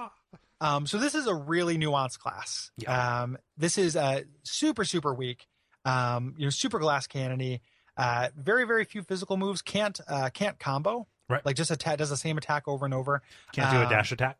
Can't do a dash attack. Um, can teleport around though to avoid getting hit, and then has tons and tons of spells. Um, and the spells, uh, the you know the cleric spells are buff spells. The mage spells tend to be kind of clear, uh, screen clearing, hits everybody spells, but there are a few of them that are situational. Yeah. For the most part, though, they're kind of smart bombs. Yeah. And uh, you want this guy around. Mhm. You know, you want this guy around. You want to protect him. There's a couple weird little mechanics for him. Um, if you tap forward and attack, you attack with your dagger instead of your staff, Mhm. which has a one in twenty chance of critting that will kill most regular enemies and will do a lot of damage to uh, to bosses. Yeah, I love So- that because what one out of twenty? What does that remind you of? Exactly. That's so good. um, I also love that the um, this is where that van- the character differences makes a huge, huge thing because these guys have different spells um, depending on uh, which which palette you use, and uh, you're you're essentially choosing. They're both spec for different things. So the uh, the green mage, I can't remember. I think that's Syous. Um, the green mage is kind of spec for mobs Mhm. um, because he has cloud kill, which will kill regular mob enemies in one hit and hits everyone on the screen. But the uh, the other mage, the uh, the more anime looking one, um, That's he the Raven. yes. Uh, he uh, he's spec for bosses, Mhm. so he has more attacks that do high damage to a single target. Right. So Um, within within all these characters, you're actually choosing down to a more granular level of you know which type of mage you want. can I say it this time? Yeah. This is an arcade game. It's an arcade. like that's so cool. God, is that cool? Like I don't. There are people out there who don't like this game. I'm sure, and I just don't get it. Like whenever if I play an arcade game and it's like a weird, neat arcade game, like Mhm. that's always going to do it for me. Like it, we, we I talked about it after uh, Portland Retro Gaming Expo, but that like weird two player competitive pinball Mhm. uh, joust game, like that's not necessarily a great pinball game, but it's so cool. And having this like actual weird kind of unique console ass experience, it's like I love I love a PC experience on a console. Mhm. I really love a console experience at the arcade too. yeah. like whenever you can cross those boundaries, you're going to get my attention. Yeah. And uh, this game does a great job of that. I could, you know, I could only see like somebody who, you know, where, we are, we are possibly inventing people who don't exist. Uh, if you don't Yeah. like this game, I'm not saying you don't exist, but like we're kind of overblowing it. I could see somebody not liking this game if they are just not in a position or of a disposition to uh to give brawlers a chance. Like, oh, these things are kind of kind of boring, or I just can't brook it. Kind of like somebody who wouldn't play, say, something like Spec Ops: The Line because they don't Yeah. like third person shooters. I think Or the that- way that I won't play Tales from the Borderland. Well, that's that's kind of an opposite situation. You like Yeah. that kind of game, you just don't like that subject sub, Yeah. subject matter. Whereas that person might like the subject matter, but wouldn't want that kind of this kind of game. Yeah. Yeah. Or the, or maybe they they dislike the subject matter too. That Hmm. could be because this is if if people avoid things that are based on D and D properties because they're complicated, Mhm. which is exactly the reason I'm drawn to them. Yep. Um, or because they're boring. Like if somebody wants yeah. something that is like a like I'm I'm a tabletop player. I like complicated things, but I'm more of a Shadowrun kind of person. Then okay, exactly I can get this that. this is less complicated than Shadowrun, Mhm. um, but it is uh, but not necessarily less complicated than the Shadowrun Genesis game. um, and one of the things that I love about how complicated and arcadey this is, we'll we'll keep going on with our generalities, but this is just something that occurred to me, is that like this is a good reason to go and put more quarters into this thing. oh yeah, Like as opposed to it just being difficulty, that incentivizes you spending more money. It's secrets, and that's really cool. Like Yeah. you could, you know, and secrets and branching paths and stuff. Like that's actually added value. That doesn't feel cheap. That's uh that's incentives that are in line for both people. Like both Yes. sides are going to get more out of this, as opposed to feeling like you're giving something up just to see ju- just to see more of the basic. You are giving something up to dig deeper and deeper and see just the like the the many faceted splendor of this of this kind of like I can't think of anything anything else like this, especially that existed at the time. Like there's stuff like Dragon's Crown today that people really you know regard pretty highly, but like man oh man, this does this just defy the format. Yeah, and it's also so it's in the arcade, unlike Dragon's Crown. Um, you can look at the character models. That's a huge Yeah. advantage. Like yep. I can actually stare at this without my, you know, without my eyes, like literally, you know, each Yep. of them going in a different direction, and turning And- back into my brain. Th- th- this isn't about the booby mage. Before anybody thinks that, it's because those characters are incredibly over designed. Like it is Uh, it- very difficult for me to look at it. it's both about that. Like Oh, I true, mean, the booby true. mage is pretty gross. Like the the main uh thing, the main pose for the booby mage has her resting her spell staff between her butt cheeks. Yes. Like she is fingering her butthole with her weapon. so when people tell me that that's not sexualized, that oh, it's just stylized, like Mm-hmm. Yeah. you're out of your fucking mind. yeah. Okay. Like so don't don't lie to yourself or me. the the, the, Um, the booby mage contributes to this and the over sexualized stuff, especially in the peasants that are Yeah. incredibly, uh, you know, like just uh, throwing themselves on your cock because you decided to show your face. Um, aside from that, even if that stuff wasn't there, with that aesthetic, it is hard to look at because it is incredibly over designed. yeah, I would. I, I it is both. Yes. Like even if it wasn't gross, it would still be gross aesthetically. Yeah, I Like just the- I, the- I don't want somebody firing off and saying you guys are not giving Dragon's Crown a chance because of SJ, SJW stuff. Like I, no, I mean, you can you can fire that off if you want to at me. Like that's a Mhm. fine reason not to give something a chance, as Yep. far as I'm concerned. But there are other reasons too. So Yeah. I would not give it a chance because of SJW stuff, and in addition to, I would not give it a chance because it's really hard to look at Mhm. and really ugly. Yeah. Um. The the, the cleric uh like loading screen scene for that is the cleric who's like sexily wounded with like a demon like, you know, uh, kind of like uh, fondling her while she's like sexily wounded. it's really weird yeah, and, and again like just i if, if that's if that's what gets you off that's fine but like don't pretend like that's not what it is that drives me crazy Yeah. um it is meant to make you hard um, that is the idea Yeah. um anywho get the blood um, going. I- yeah it is yeah it is it is uh but i will uh both reasons are bad reasons even though it Mhm. might play it sounds like it's something that's totally up my alley which Oh, yeah. sucks that they decided to make it impossible to look at but like there are other so like if, if people get mad about that um you know in the in the uh, the depths of or in the the very uh the the pits of gamergate like when that was going on like i didn't play brianna's Wu game Brianna Wu's game Mhm. because it was too ugly Yep. like those character models are also impossible to look at Yep. and that would be if like i mean you know that she's not like the, like that situation has changed a lot. But in the time when she was getting a lot of harassment and like it would have been reasonable for somebody who is uh you know an sjw to support this person or check out their game i couldn't look at it. Mhm. so i couldn't play it. I was like this is the one of the ugliest games i've ever seen. Yeah. um so it is not just that. It is that and that. Yes. um yeah. The um yeah. So the uh everybody has special attacks in this. Um the inputs are always the same but the outputs are different Right. so it is always going to be a, a ken and ryu quarter circle it's always going to be a down up um forward plus attack or just holding attack after you hit somebody we'll do different things for the characters Yeah. You also have these panic attacks that you can do, which uh, jump and attack at the same time, uh, which are usually meant to clear areas around you, um, especially if you uh, can't navigate to an item that will do something similar to that. Yeah. Um, and those different drain your health Yes, uh, on some of them. Uh, other Yes. ones that uh, there there are other trade offs, but like specifically for melee attacks or for melee characters, it will uh, drain your health. Yes um the cleric in that instead of having a panic attack that clears anyone out he turns undead Yep. which is goddamn awesome Yep. um, which is just an instant kill on everybody that's undead on the screen that's like a low enough level Mm, but you don't get any experience for that. Yes, which is a cool trade off, which is not a choice you expect to make in an arcade game. um, so I mentioned uh, Vancian Magic before. If you don't know what Vancian Magic is, think uh, Final Fantasy One. Um, it is you have a certain number of slots per level, and uh, once you cast it from that slot, it's done.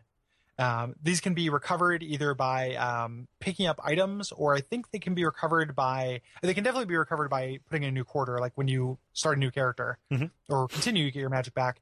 Um, I think there are a couple points in the storyline in which you sleep, Yeah. and they get recovered there as well. Um, otherwise, there are pickups that you can get. Yes, Um, and speaking of pickups, you have these treasure pickups, most of which are silver, which you can spend at a shop. Right? Again, this is an arcade game. um, uh, and uh, some of them are gems, which uh, kind of uh, build up your experience. Uh, but a lot of them, some of them anyway, are equipment, either magical weapons that are uh, one up, or like one off use, uh, different urns and things like that. Like you have an urn that'll summon uh, summon a djinn, you know, Yeah. um, or you know like weapons, armor, accessories. You have these slots that you can equip stuff to. Um, some of which is like down to a boss. Like if you fight a beholder, you will get beholder skin that protects you from certain spell attacks. You can. Yeah, like the bosses have a chance of dropping a unique reagent, which if you go to a shopkeeper later, they can turn it into a unique magical item for you. Um, otherwise, you'll find just regular magical items uh, out in the wild, and the passive ones uh, break too. So it has this kind of arcadey economy where you are picking up and dropping rings of protection with some frequency, but while you have it, you have a little bit of extra protection. Um, things break a lot though.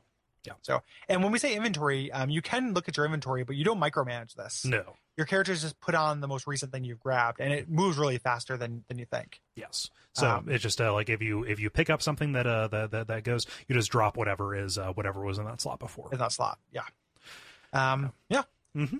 the, So- uh, the game has it's mostly one plot but there are different articulation points Yeah. So there are some choices that uh, kind of manifest in a very D and D campaign esque way, which is like, Yes. okay, do you want to take the fast way but uh, encounter more monsters, or do you want to take the slow way um, and uh, expose yourself to less danger, stuff like yes really cool. Yeah. um And you know the, the, the way that, that manifests is you're just deciding which levels you want to see. There are like three or four to three or four of these points throughout the game, um, which you know depending on your party makeup and depending on kind of like what you've seen before, this can be you know you can see something that is that feels very new and very different, um, and go into familiar situations from unfamiliar situations with different kind of benefits from having done so. Again, this is an arcade game. That's really it's really really cool to to consider that. Um and for a long time this was not really available. Um they were collected uh, on the sega saturn in 1999 but like you know not a lot of people had a saturn and the game became kind of rare. Mhm. but luckily it came out for uh, pc and consoles again in 2013 with uh, added online play in addition to a whole host of other features Mhm. so uh you know just for a moment i want to gush about how good this port is It's so good. um, it's it's really great. Like they, it's really lovingly crafted. There's tons of concept art that you unlock. Um, there are different like kind of modifiers or add-ons to the game, Mhm. like different cheats that you can unlock that change the way the game plays. And they're not all cheats. Like some of them are really unique. Um, there are things you can get where like uh, there's a hedgehog mode um, where you have money instead of health. If you run out of money, you die, and when you get hit, you spill coins, like like Sonic, um, which is really great. You can do a mode where um, the only way you heal is by attacking enemies. Mhm. So all of you have like the like a vampirism weapon. Yeah. Um, things like that, like just a bunch of different ways to play. Yeah. Um, and the online connectivity is instant and, and easy. Yeah. You know, like which isn't always the case with uh with stuff that is uh online. Yeah. So as somebody who plays a lot of co-op with my buddies, um, this is it just works really. So you can really quickly get four people together to play through this game. Mhm. Um, talk to each other on Skype or, or Ventrilo or what have you, Mumble, and uh, and have a great time. Yeah. Um, Yeah, and uh, like Painless. uh, like so we both played this on Steam, and it works amazingly. Yeah. Um, and uh, like even if you're not doing like the modifier kind of stuff, you know, it doesn't do any kind of like trickery to try and expand the image. It doesn't like try and upsample it or resample it or crop it off. It's still presented in a four by three uh, style uh, kind of thing with with you know kind of a window box. But like this is one of the few really good implementations of achievements, I think, because these games are so dependent on like press button see shiny you Mhm. know like knowing you know when i kill an enemy and it flashes up in the margins like hey you are 235 enemies on the way towards this achievement like i don't normally chase those kind of things but like that presentation you know combined with the fact that they decided not to fuck with the graphics that much um really works for me in a way that Yeah. is kind of delightful Yeah, I, I think so too. Um, you know, and the fact that like uh, it's not an achievement thing, but as you are kind of just playing the game, you're unlocking that currency that is going to allow you to see more of the game. Mhm. You know, and see more of these things. Like that is a reason to to keep going towards these things. And those little gems you get, that currency you get, um, are also tied to, if not achievements, little like you know, kill twenty goblins or whatever. Yeah. are also tied to that. So it has a nice like reward structure to it in this kind of meta game. Yeah. So Uh, we talked about this a little bit in Turtles in Time. I want to talk about our like uh, uh kind of first experiences with these games. Mhm. Um, Um, good. yeah. or I was just gonna say, uh, for me, I don't, I didn't ever have a regular arcade where I could play this. I know, I know that you did, um, but for me, it was just if I was in an arcade that had this, it was a must play, and it was really great. But I never got it. I just got to see the the secrets on my periphery. Um, which was really, really tantalizing. So this became a, a number one target if I was ever in like a bowling alley or what have you that had this. definitely. Um, so it wasn't uh, Shadow over Mystara, it was Tower of Doom that was like set up in the kind of shitty arcade off of the laundromat at this uh, hotel that my grandparents uh, used to take me to. You know, it was like okay, once once a year we're gonna go up to Sawmill Creek. Um, in northern Ohio, which is you know was uh, for a little kid, it was great. the The pool has a waterfall, Gary. Yeah, the pool Yep, has yep. a waterfall and they serve waffles. Like it was like a resort. Like and it was wintertime, so it was all like indoor stuff, but you know, there was a nice man who would make me waffles and that was great. But, you know, you would get a stack of quarters and go down and play Tower of Doom and try and get past the black slime. You know, like Okay, yeah. just being too young to understand the way that this kind of like articulates, but having this kind of like deep and this deep and sincere sense of mystery. And when I found out there was a there was a sequel at the uh, the local uh, it was called Laser Arcade. It was only there for a little bit, but um, you know, playing it there and being like, oh, like this is like that other thing, but better and more complicated and weird. And I didn't grow enough between the two times I played it to like be able to grasp even the further the further complexity there. But like that sense of mystery was so important to me, especially in an arcade. Like I was willing to put this money in, you know, in it and not get the tickets to get the prizes because like I'm over here having experiences. Yeah, it is. Uh, I that kind of um, sense sense of mystery and sense of this thing just being deeper than I understand Mhm. is so elemental to my like my love of games, Mhm. And to have it expressed in this genre and this uh, this location is huge. Yes. Because like it goes down. I mean, just to sound like a parody, like that's a big thing about Dark Souls is like you see the edges of a mystery, but you don't totally get it. Or if you want to go back further than that, like this was why I played Castlevania 2 to to its completion yes. you know i played i played uh played castlevania 2 to climax and the reason why is don't because say it had like that. what the game climax you killed dracula the um the the that sense of just like oh there's more here than i understand is really really huge and rare Yes. um and it, it is uh i you know i have to recapture that now with dark souls back in the day the idea that i could get that in arcade is just uh so valuable Yeah. um and i and playing it again i think it's a fun game Oh yeah. so it- you know, and I mean, I, we haven't even like I love D and D. So like it- this trading in the iconography of D and D is is huge too. So like just being able like, oh, here's a beholder. Fuck yes. you know, like I, I want to fight the. Oh, and the beholder acts like beholders do in D and D. Uh huh. Oh, you mean I can't use magic on it because it has anti magic shell up? What the fuck? oh, this lich has magic resistance. And the way they No, you didn't. the way that they honor the source material like is so I just like it's staggering.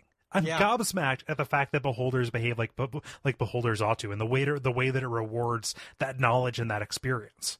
Yes, in a way that again, like we were talking about the the uh, fringe case that like doesn't like this.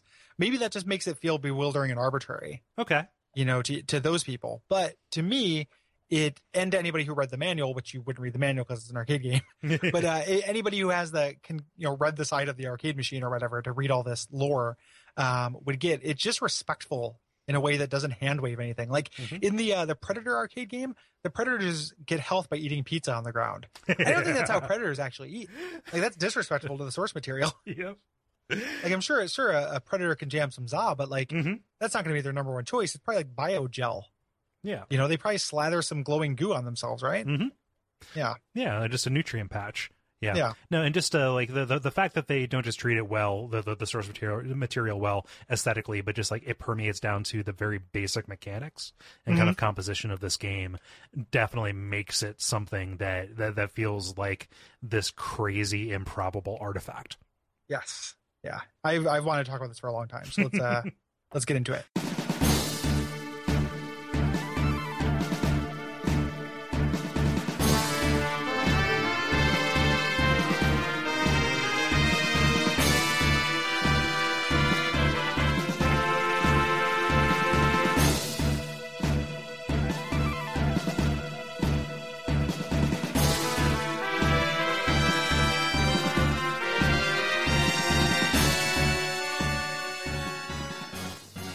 Uh, tell us a little about the plot. So, as we said kind of at the beginning here, this is a follow up to the Tower of Doom. This actually takes place two years after the events of that game, after our party has defeated the Archlich Deimos. Deimos? Deimos? John Uh, they, Stamos. they both they both sound sound rough. they both sound like evil. Yes. Um, the party uh, has now set their sights on this broken land of Glantri uh, for adventure and treasure, but uh, they find that all of Mystara is threatened by this sorceress named Sin, S Y N N, who actually turns out to be this ancient red dragon ma- masquerading as, a, as an elf lady, um, attempting to raise this fiend to destroy the world. Yes, turns out to be the ancient uh, sleeping dragon at the bottom of the uh, the crown of the sunken king. Um, the and the the Mystara is real, and we talked about it. Go back to our D and D episode. Uh, Mystara was the uh, things that officially came out of TSR was the Ur kind of Dungeons and Dragons setting uh, before Forgotten Realms and Greyhawk actually kind of usurped that practically. But Mystara was the official setting for a little while, and it is more or less just fantasy but there are airships. so there's a tiny touch of steampunk, but not tons of it. And they would double down on that later editions, but early on it was just mostly fantasy plus a couple airships. Yeah, think uh, think early Final Fantasy. Yes. Yeah. Uh, so we have stage one, um, Descent to the Broken Lands. Yeah. And this arcade game starts with a little tutorial section.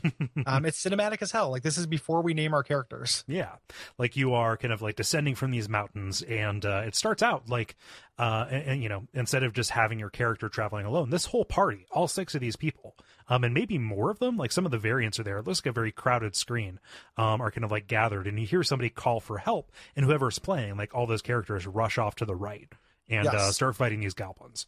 Yes. Um, so you're introduced to those basic kind of mechanics that most of which we covered, um, until you get to uh, this uh, this mini boss, um, this goblin war machine.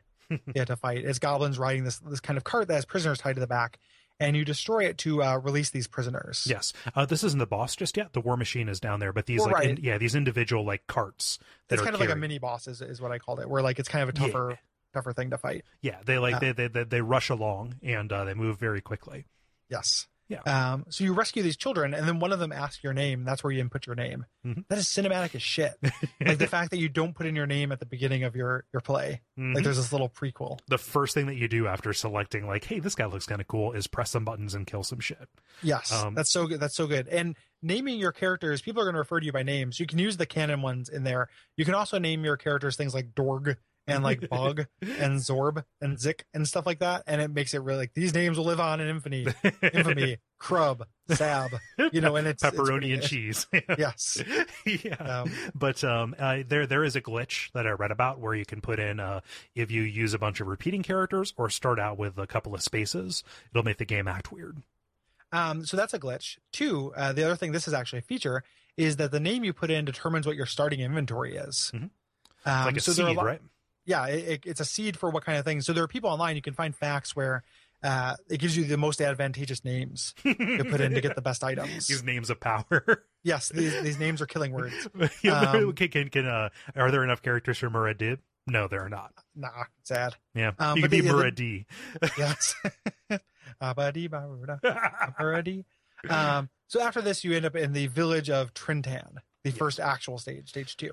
Yeah, um, and so these goblins and other creatures are uh, raiding the town, along with these uh, these uh, owlbears that are uh, kind of acting as the bigger enemies. And then right away, you have uh, gnoll archers coming from the side. Yes. Yep. And uh, so you're interested in this, this kind of variety of enemies. One thing, if I had to ding this game, is I wish I had a greater variety of enemies. Yeah. Like you're going to be running into these things at the end of the game too. Um, bit. Yeah. Um, so you're introduced. You're picking up equipment this during this time. You, you kill guys. You uh, you open up treasure chest if you uh, if they're unlocked or if you have the thief, um, or if you have keys. Mhm. And uh, you're getting this equipment. It can break. Um, it's just kind of good for a certain number of hits. So if you get like a ring of protection, it's active for a certain number of hits. Um, one just really minor mechanic I want to mention, just so nobody writes in and tells us. Um, the dwarf has a weird thing. If you open up a treasure chest, um, you can hit the treasure chest uh, after it's open to shake more treasure out of it.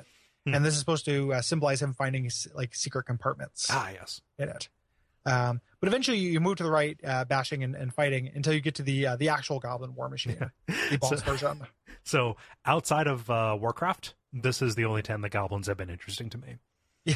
Yep. I fucking hate goblins so much. But here, there's like little hapless, uh, you know, uh, grunts, right? The Yeah. dorks. Yeah. Um, Yeah. So this is uh this is a big war machine that kind of charges back and forth across the screen.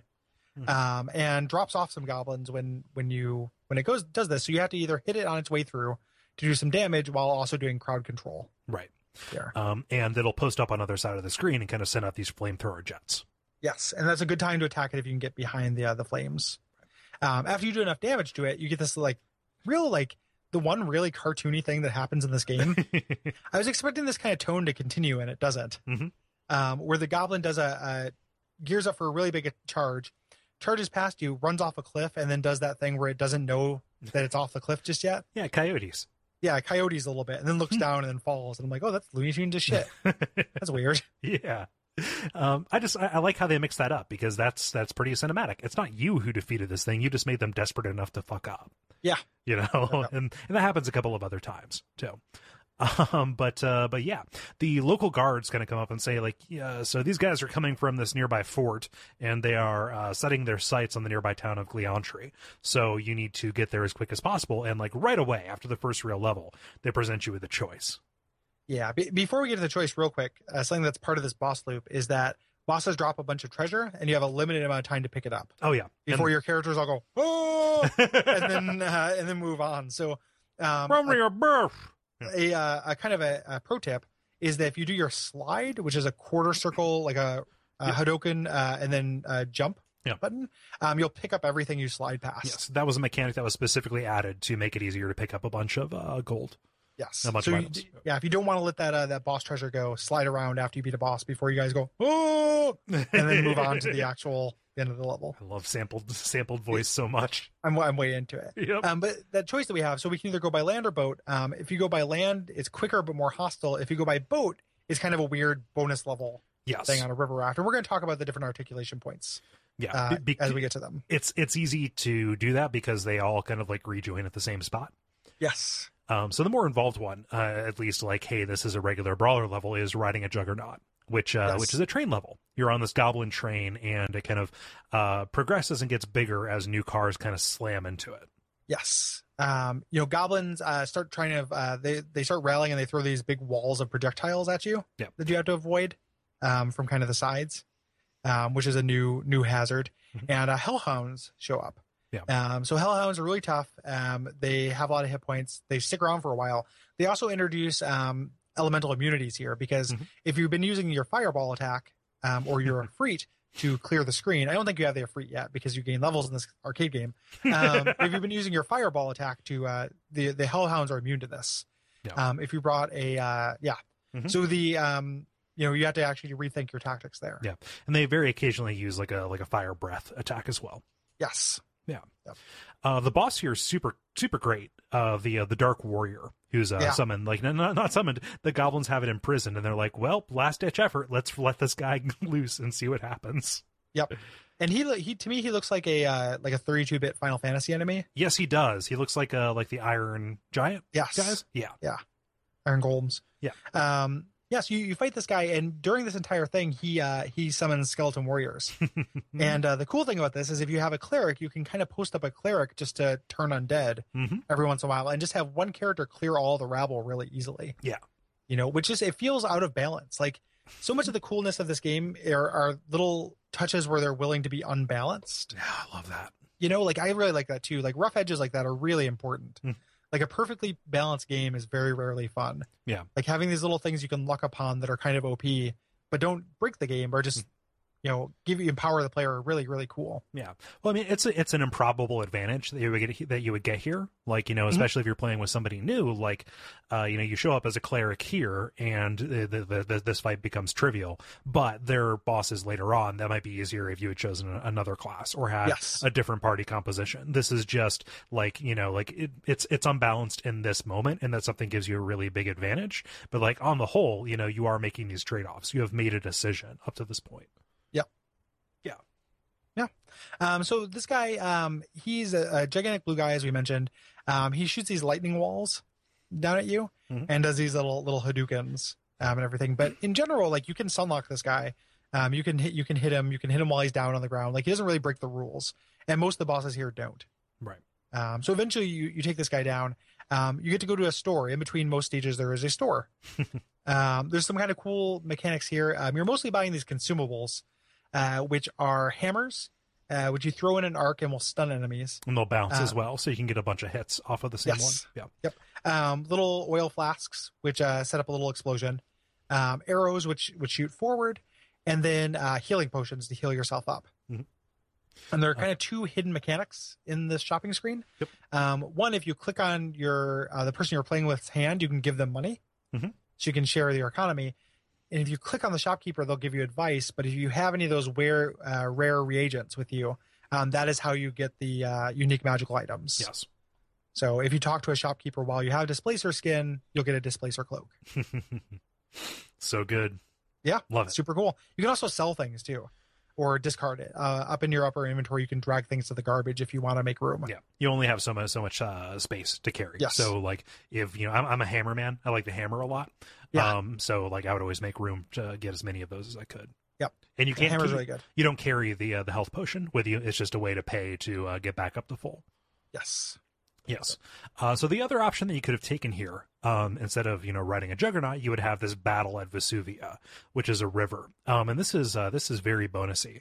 So and also it's kind of meta because you are on a raft and you're kind of like navigating this Final Fantasy VI, uh, you know, rapids kind of thing. Um, and if you take the wrong the wrong path as you're going along, you can get into these uh, um, little encounters, and then it kind of zooms in, and you're fighting them as they come off of your raft. This feels like a like an evolution of the e- eleva- elevator level a little bit to me. Yeah, yeah, you can actually play this well and not get into any encounters on the way. Yes. Um, you also can pick up little bonus money, as we mentioned, and this is this the speedrun route does this because they need money Right. uh, for the speedrun. So you go through. Eventually, you land in this cave that has all these baby scorpions in it until a man, their their daddy, uh, man scorpion, comes down. Scorpion Dad. Hello. yeah, that's a good movie. Um, Oh, it's where the cop turns into a scorpion and he has to learn to take care of his kid. yep.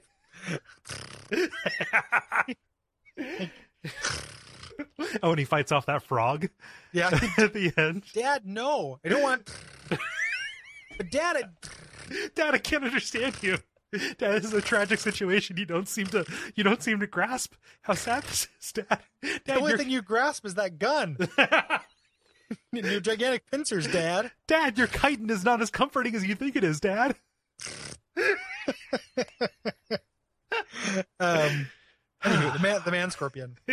Uh, this guy, this guy's kind of a son of a bitch. Yeah. This guy, I think, is pretty tough. Mhm. Um, Which is the trade off that you take for taking this possibly very easy level. Yes, Yeah. is you fight fight a harder boss, and the reason he's harder is just because he is. It's harder to find times where you can kind of stun him and not have him do counterattacks. Yeah. Uh, mostly because of the scythe. Mhm. For me, I could usually uh, dodge his lightning ray that he shoots, um, but his scythe has a wider sweep or something. He uh, he, de- would- he deploys it really quick too. There's not Yeah, very much telegraph. super fast. Um, but yeah, you kill him, and regardless of which of those stages you take, um, the Archduke, um, if you do the other stage, you meet the Archduke, who says, uh, there's a, a suspicious town to the southwest, and he's going to send an airship. Um, and that's how we get to the skies over Engamore. We end up on an airship, no, ma- airship, no matter what. Which I'll pay attention to what we're doing here because this sounds very much like a D&D campaign to me. yeah. like Yeah. going from town to town, investigating a lead and dealing with the wilderness in between and making choices as you go along. Yeah. Yeah. Very So- much so. So, so yeah, we're, we're on the airship now. Yeah. Uh, the Skies over Angmore. Um, this is where they introduce uh, some kind of like really competent and quick enemies. Uh, you're fighting a lot of these uh, these shadow elves. Uh, these are Yeah. drow, right? Are these Yes. uh, are are shadow elves distinguished from drow at all? As far as I know, no, but I could No. be wrong about Yeah. that. Um, yeah, and uh, this has a background threat. You have this uh, this other elf that's on a dragon in the back that is uh, kind of uh, shooting some fireballs at you that you have to uh, uh, figure out how to dodge. You can actually, and you can kill him uh, or knock him out of the sky with magic missiles. Yes, um, if you use that. Magic missiles, would scale up the same way they do in in uh, the tabletop game. so, so, and this, this low level, you shoot three of them, but eventually you shoot four and then five. Hmm. Um, nice. pretty great. Um, Yeah. But yeah, you can knock, you can get rid of that hazard if you want with a specific spell. But mostly, you're you're kind of fighting these nimble enemies, getting to the end boss, the harpy, um, who I think is a hard boss as well. Yes, this Um, is uh, this is tough because we haven't really had to deal with airborne threats so far. Yeah, and and we're not super equipped for it. No, Um, you have you have your hammers. Um, you know you have spells, but your jump attacks. Uh, she spends most of her time trying to keep keep you away from her, Mhm. um, usually by buffeting you Yes. uh, with the air. So you have to actually get her down to the ground to actually score some real hits, Mhm. and that's kind of tricky. Yeah, so you have to bring her to ground, and once she's down there, she stays down for a good while. Like that's Yeah. only going to be about three or four different volleys. This is one that I can definitely see being a lot better with teamwork. Yes. Yeah. Yeah. Um, yeah. So you get past her, you get to the prow of the ship, and there's another boss fight because this is not going to space out, you know, stage battle, stage battle. It's, you know, it's much more uh, kind of uh, mixed up than that. the pacing in this is so weird. Some of these levels are very short. yeah. Yeah. Yep. Uh, but on the prow, you're fighting this uh, this drow warrior named Tel Aaron. Um, I don't know, We have to tell Aaron. Yeah. I don't know. Tell him, uh, tell him to tell Skylar to to come home. Yeah. So Um, so this is a cool fight. I like this a lot. So he's a drow warrior. He's about your size, and he has this huge sword. Um, and he's kind of going back and forth between these melee volleys and uh, spells, and he's summoning up these skeletons as uh, as he goes along. again, incentivizing cleric use. Yes. Um, and eventually, um, he kind of multiplies into into five dudes. He kind of, uh, you know, uh, uh, what's that spell? Mirror images of himself. Multiple man. Yeah. And then uh, you say the spell is called Multiple Man Yeah, I did. or Multiply Man? Multiple man. You know. I'm going to multiply man. yes. Um, man has been multiplied. Um, Please, Father, can I can I play the beat them up where multiply man stars?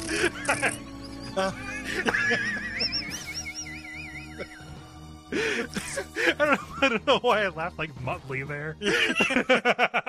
that sound is so good. Um, no, no, it does mirror herself. Uh, and uh, he he calls down a, like a bunch of fireballs to kind of like send the ship down. Right.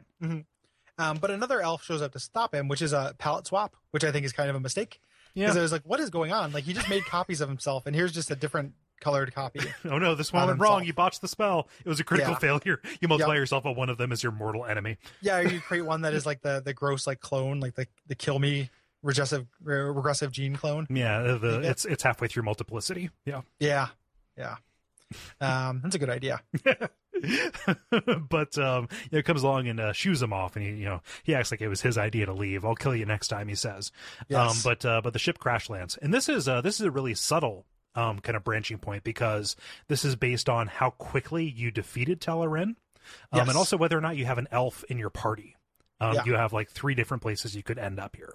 which is pretty cool, Yeah. and uh, three different bosses. um, so if you if you take too long, you're forced into the forest of despair, Yeah. um, which is kind of a bonus because the boss at the end is a beholder. Uh, but we'll talk about that stage five A, the forest of despair, um, which is this uh, this kind of tiered platformer that you're going through, where there are different uh, different levels.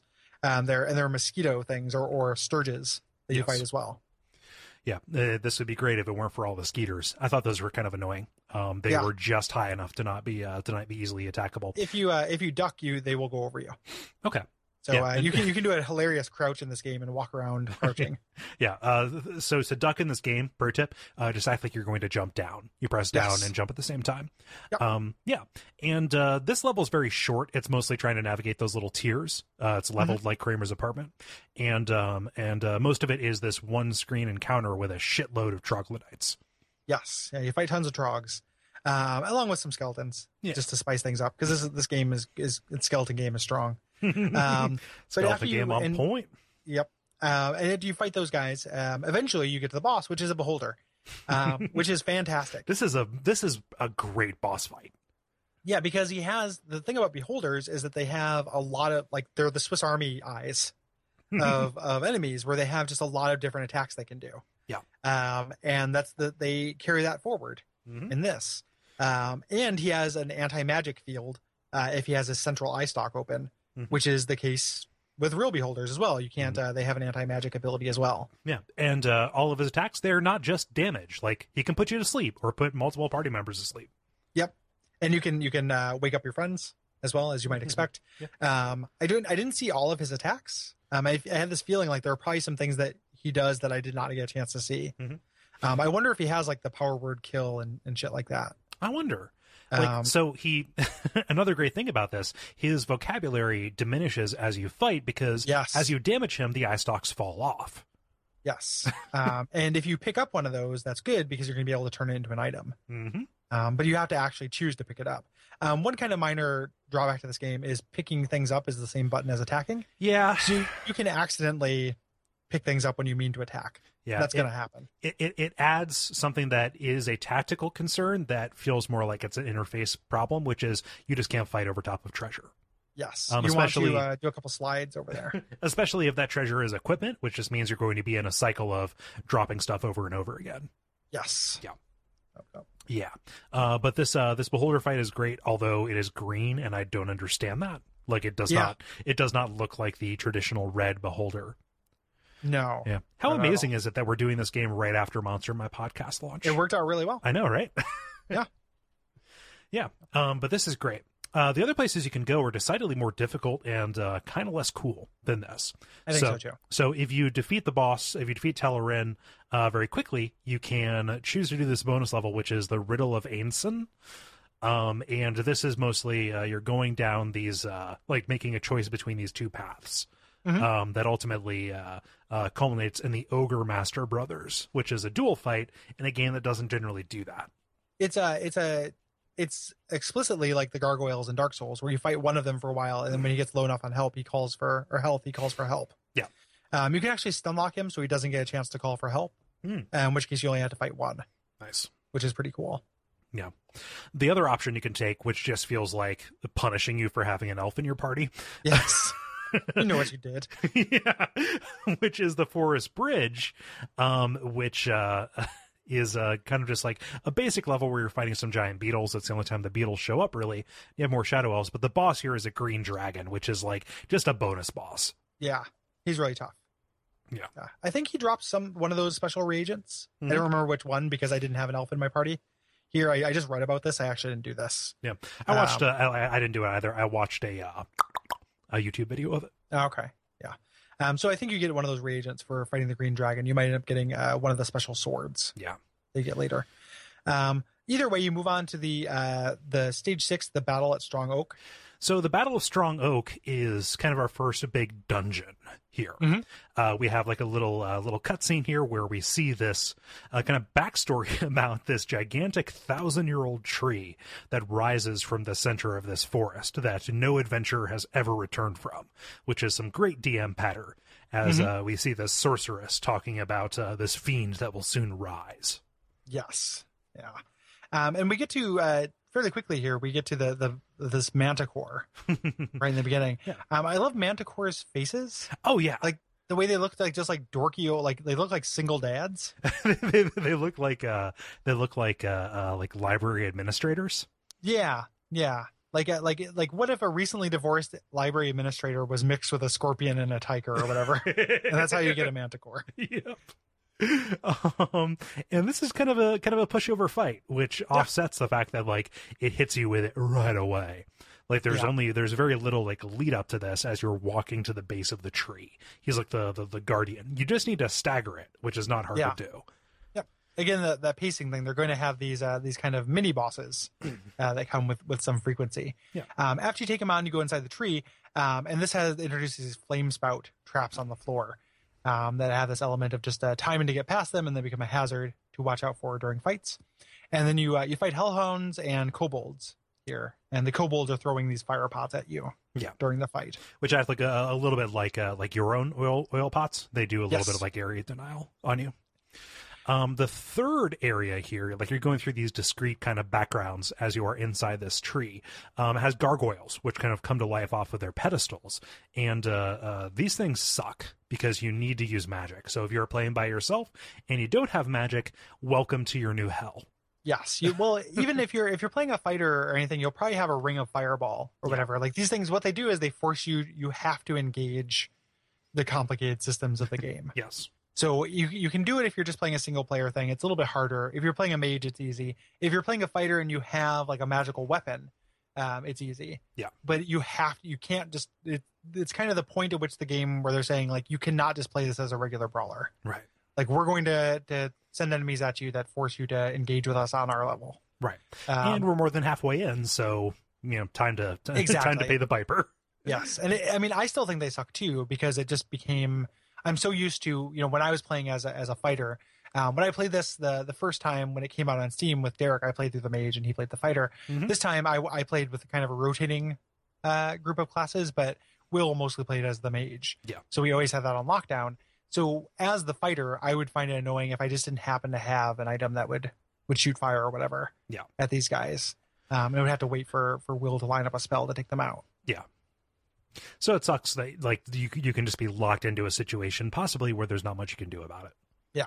Which Um, they're rare though, so that's that that mitigates it somewhat. you can still get through it. It just takes longer. Yeah. Um, if Um, they're not immune to damage. and and these guys are um, uh, uh, combined with ghouls which Yes. if you let them pile up there's just going to be so many of them that they're going to push you against the far right of the stage Again, you want to turn undead yes um, here, which again you lose experience doing that, but it, usually it's it's worth it to have this really powerful uh, crowd clear. Yeah. Um, at the end of this is the Lich is the boss fight here, uh, Mhm. regular Lich, not a demi Lich, and uh, much like a Lich, he has magic immunity down to a certain level. Mhm. Um, so there are if you have high enough level spells, you can attack him, but he's immune to spells of a lower level. Yeah. To that. yeah and uh, this is uh, kind of a he's a squishy guy as you would expect a lich to be Mm-hmm. um, and he primarily attacks with like spells that of, uh, of different patterns. I couldn't ide- identify which spells he was using, um, but I would not be surprised if he was pulling straight from the player's handbook. If they were actually spells, yes, yeah, which is pretty great. Yeah. Um, but it's But more just like pattern recognition than anything. Yeah. Um, so you, you take him out, and then the sorceress actually puts you to sleep Mhm. after you beat him. And this is probably this is one of those places where you get your spells back, right? Yeah, yeah, I, I think so. Hopefully, we'll just say you slept for eight hours afterwards. Yeah. Um, we'll just say. I Yeah. love that. We'll just say.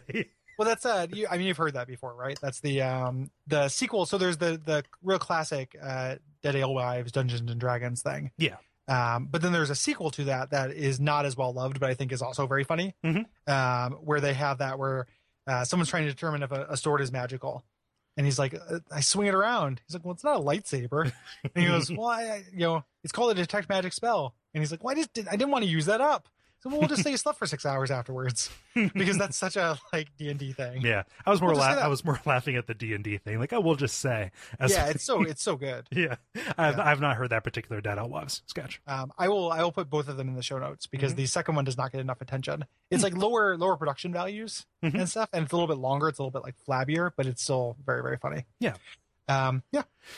Yeah, so she puts you to sleep, and uh, then you wake up, and you are kind of out in this grove of destruction, Mm-hmm. Yep. which is Um, really just like a, a, a preamble to a fight with the Displacer Beast, which I love a Displacer Beast. I like Displacer Beast too, which are they're just panthers with tentacles, but like they are, but like the, their effect when described in a monster manual is so kind of arcane, just kind of like, oh, it looks like it's in a different place than it is. Yeah. Here, they gamify that by making it into like, well, they're just two of them, and Yeah. only one of them is an illusion. yeah, they shadow their their moves. They do the exact same thing, just in different spots on the screen. Mhm. Um, really cool. Um, you take this thing down. He can actually grab you as well. He has uh, these whip attacks, and then he has uh, grab attacks as Like, well. like a bite, like oh. Yep. and you, you take him down, and there's a side quest. um, in this arcade game, there is an optional side quest to go do something for treasure if you want to. Because off off the side of the screen, this little guy goes asks you for help. It's so good. it's a gnome, but he's more brownie size. Yeah. Yeah. He's a real little pupper. Yeah. And he's just like, hey, will you help us? Our forest, or our home is in trouble. and you just get to say yes, no. And it's just an optional part of the game you can decide to do or not. yeah, That's so cool. really good. Um, so we're going to presume you select to, or you elect rather to uh, to rescue the gnome village. You're That not a is- monster. That, that that that is eight B as opposed to eight A, which I don't know what they're trying to say about Yes. people who decide to help people. Um, boys. um, but uh, but no, you head into the cave where these gnomes are living, um, and this is not an entirely vertically scrolling level that kind of like plays with uh, with the depth, uh, but it starts out like that. And Mm-hmm. Yeah. uh, you know, this is not where they introduce trap chests, but it's really where they're out in force. Yes, and that's another thing the thief can do. They have Mhm. a little uh, a little word bubble will pop above the chest that says that it's trapped Yes. when a thief approaches it. Um, so you you go through this uh, this vertical section. You start uh, eventually going through a horizontal section where you're fighting these gnolls on a bridge uh, to get up to the the boss, which is a chimera. Yeah. Here, Um, Um, and this is like a combination between the uh, the manticore and the uh, the harpy a little bit. Yes. he will uh, buffet you uh, with his uh, with his wings, and then he also has the the flame breath, which is his primary uh, kind of attack. Mm-hmm. Also, he's really big too. Yeah. Um, after you you beat him. Um, the gnome thanks you, and you do a little shopping section where, if you want, you can buy a potion that shrinks you down to go to the gnome village. which if you can do that do that because you get this little section where your little characters are all shrunken down you go to a gnome village and go to the inn and learn a bunch of hints about the secret stuff of this game yep. um pretty awesome Like Yeah. cool little non-combat. There's a timer. Like there's a nod to this being an arcade game. Like they don't want you to spend that much time doing this non-combat D and D shit. Yeah. Um, so you have like I think you have 99 seconds to do this whole part. There, Um, there are timers on pretty much everything, like even on the shot Yeah. screen. Um, yeah. Yeah. Like, it's like they wanted to include it, but they also know that they have to make quarters. yeah. Yeah. Um, but regardless, if you you know if you choose it or not, they know that you're heading to this uh, to this chasm of Raphael, right? The Mhm. immortal Raphael, uh, which takes you to like they don't call it the Underdark, but it's it's the Underdark, um, Yeah. and they give you this uh, this float stone, which will help you down there. Um, and uh, this is where it branches again. But let's talk about what happens if you decide to be a heartless bastard and not help the brownie gnomes. Well, you you get punished with the worst thing in video games, which is a, which is a forest of illusion. Yeah, it's it's a really annoying. So it's it's one of those things where you know you can choose an upper or lower path, and you have to choose them in the right order. Yeah, there are Uh, signs, um, some of which, uh, like I, I love when you try to read the read them. I, I'm not sure what condition it is, but it's like uh, it looks like monster letters to me. Yeah, monster letters. I like I like that a lot. Yeah. Monster letters is Yeah. a good. Uh, good idea. but, but kobolds are coming up and attacking Dear the signs. The, the war is the war is treating me well. I love that his name is erased too. He only responds to. Um, no, that was that was him uh, responding to the letter. Oh, okay, cool. Um, Signed. yeah, but uh, but yeah, uh, there there are uh, kobolds who will come in and destroy the signs, so you have to like read them to uh, to get a sense of which way you're supposed to go, which uh, still sucks because And- if you make the wrong choice too many times, oh good, or I was gonna say you're punished if you don't. You either just get through, or you get a really hard boss fight. yeah, you get like what uh, what is probably the hardest fight in the game. yeah, Blackwing the Black Dragon. Yes, Yeah. Um, they're really leaning into that dragon part of this. yes, So lots of dragons. Yeah. Um, but it's not that dissimilar from the green dragon we fought before. He's a little bit harder, but same kind of basic dragon principles. Mhm. Yeah, Uh, so, assuming you have descended ninety floors into the uh, into the earth uh, to this, you have kind of two ways you can go: either the land of fire or the lost world. Well, be, Um, before we get to that, um, when you're falling, there are little ledges you can land on. So one of the gnome hints will tell you that uh, there's a side path in this this chute. If Oh. you hug one of the walls, you can actually land on a little landing, and this is where you get one of those like legendary treasures. I can't remember which one. oh wow, I had no But it- idea. Yeah, there's uh, I think there's three shoots or three little like paths, and if, Mhm. some of them just have monsters in them. But this is where you get, uh, if not the legendary treasures, this might be where you get like the two handed sword. Hmm. Um, you get some of the weird like upper end items from this. Nice. if you uh, you find the right one, and the the gnomes speak to that in oblique terms. This is an arcade game with riddles. Yep, with uh, we are with riddles and with uh, little side passages like that, and we're going to get to a level with lots of side passages. Oh, yeah. and shit. But first, we have this our last little branch. Yeah. um, the land of fire or the lost world, which is really just fire or ice. Yes, um, and they're very similar. Um, and Yes. looking at them, I chose uh, Lost World this time when I played. Um, but they are uh, effectively just like, hey, here's an here's an underground cavern with these spouts, either ice, uh, which will freeze you and lock you into place, or fire, which will, uh, you know, burn you. and uh, yeah, it's either in the land of fire you're fighting hellhounds, or in the land of ice, the Lost World, you're fighting dark elves. Yes, and regardless of what you fight a salamander at the end, whether it's a fire or ice salamander. Yeah. So kind of weak, honestly, like this little section. Um, you know, and they're, they're, they're it's not a very good branch. No. Um, compared to the meaningfulness of the the branch of helping the gnomes or, or going through the lost woods, like that's very different. This is not that different. Right. Um, regardless of which one you beat, and the the bosses are not. Um, I find this boss actually kind of annoying. Um, they are segmented, like it's a you know a serpent boss, and it is hard to get close to and get in damage with this thing without spells. Yeah. Um, and they're not as weak to their opposing element as I want them to be. Mhm. Um, they're weak, but not as weak as I want them to be. Yeah, like not not enough to actually reward the choice. Like if you're prepping for one, because like it's it's a little bit of a quiz at that point, right? Like okay, you can go into Fire World or you can go into Ice World, and that is banking on you knowing, like, well, I'm spec to do damage against so and so, or I'm spec to take less damage from so and so. You would expect that to pay off more. Yeah. Do you understand elemental weaknesses? And I want more for that. Yeah. Um, after you beat them, um, you get to see this gigantic castle, and it's kind of hard. Like, there's not a much much relation in space between stages in this, Right. this game, um, so it's kind of hard to tell why you're in front of a giant castle. But you see this awesome giant castle. Yeah, that splits from the earth and rises into the sky. And think, oh well, how are we going to get up there? There are no airships in this world. Yes. um, and the thief says, "Hey, you know how you didn't know I was there in Tower of Doom? I actually was, and I stole this warp crystal from Deimos. Wow, you really are a master thief. Yeah, I can I can travel. I can steal from time, time itself.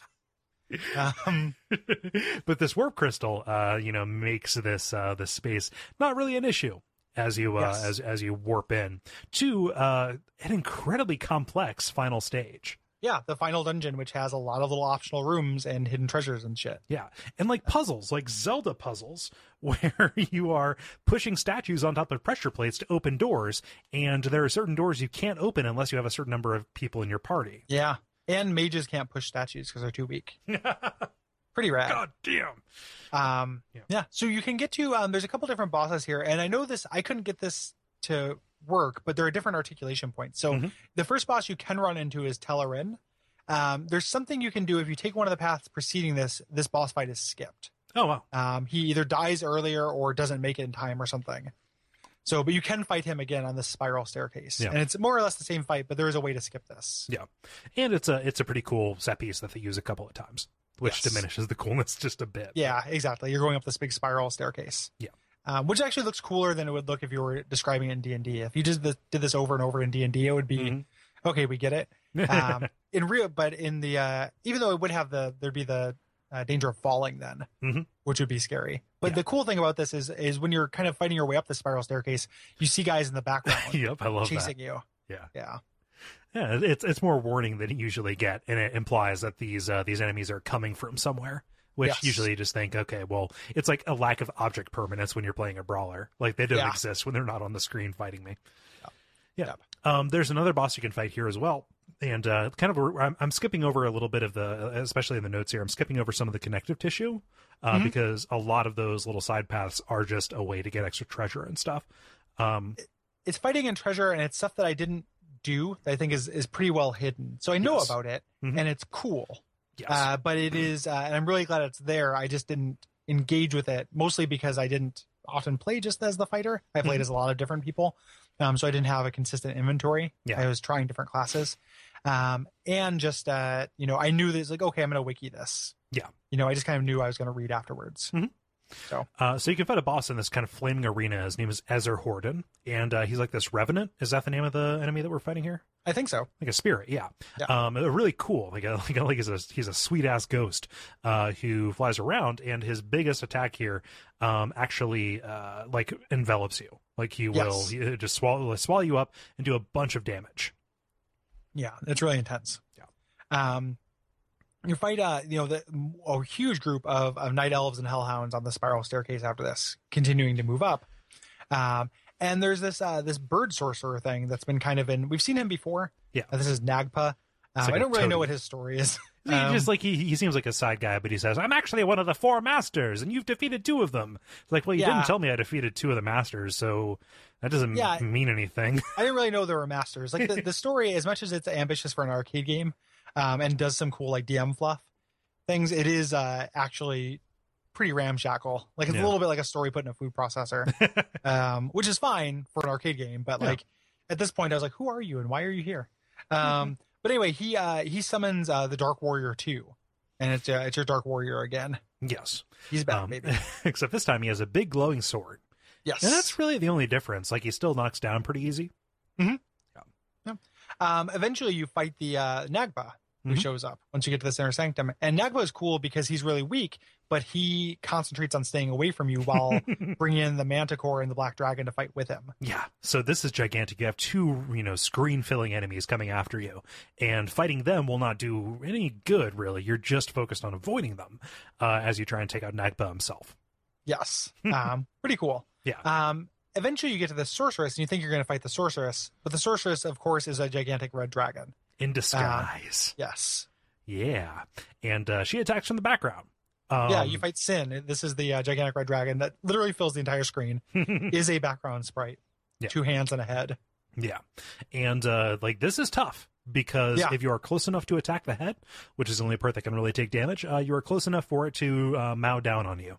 Yeah, that's what the, the saying is. Like you just get cruise on up. You're like you're close enough to attack the head. You're close enough to mow down. if you're close enough to attack the head, you're close enough to soon be dead. Yes, exactly. As the old saying goes. um, So, uh, and the fire attack, if you don't have specific equipment, is an instant kill, Right. um, which is kind of a bummer. But he does telegraph it, or she does telegraph it quite a bit, Yes. so you know to to avoid. Yeah. And uh, these the, the the hands, they're kind of acting to hem you in. Um, like they're they they attack from either side and like rush inwards. And this is, um, I I think it works on this boss. Um, if not, it works on the preceding hard boss. But just to mention it somewhere, um, there's a magic staff that is essentially like staff of the Magi um, that you can get with the wizard here, um, where there is an attack where if you have that magic staff, if you have more than one million XP for the entire party, um, everybody who's playing presses every button at once. You'll break the staff and do the ultimate magic attack that unleashes every spell at once and will kill any boss in the game in one hit. Oh, that's and, fantastic. and reduces every character down to one hit point. Huh. So what a weird hidden mechanic that is. Yeah. Just like an, how cool is that? just an instant win button.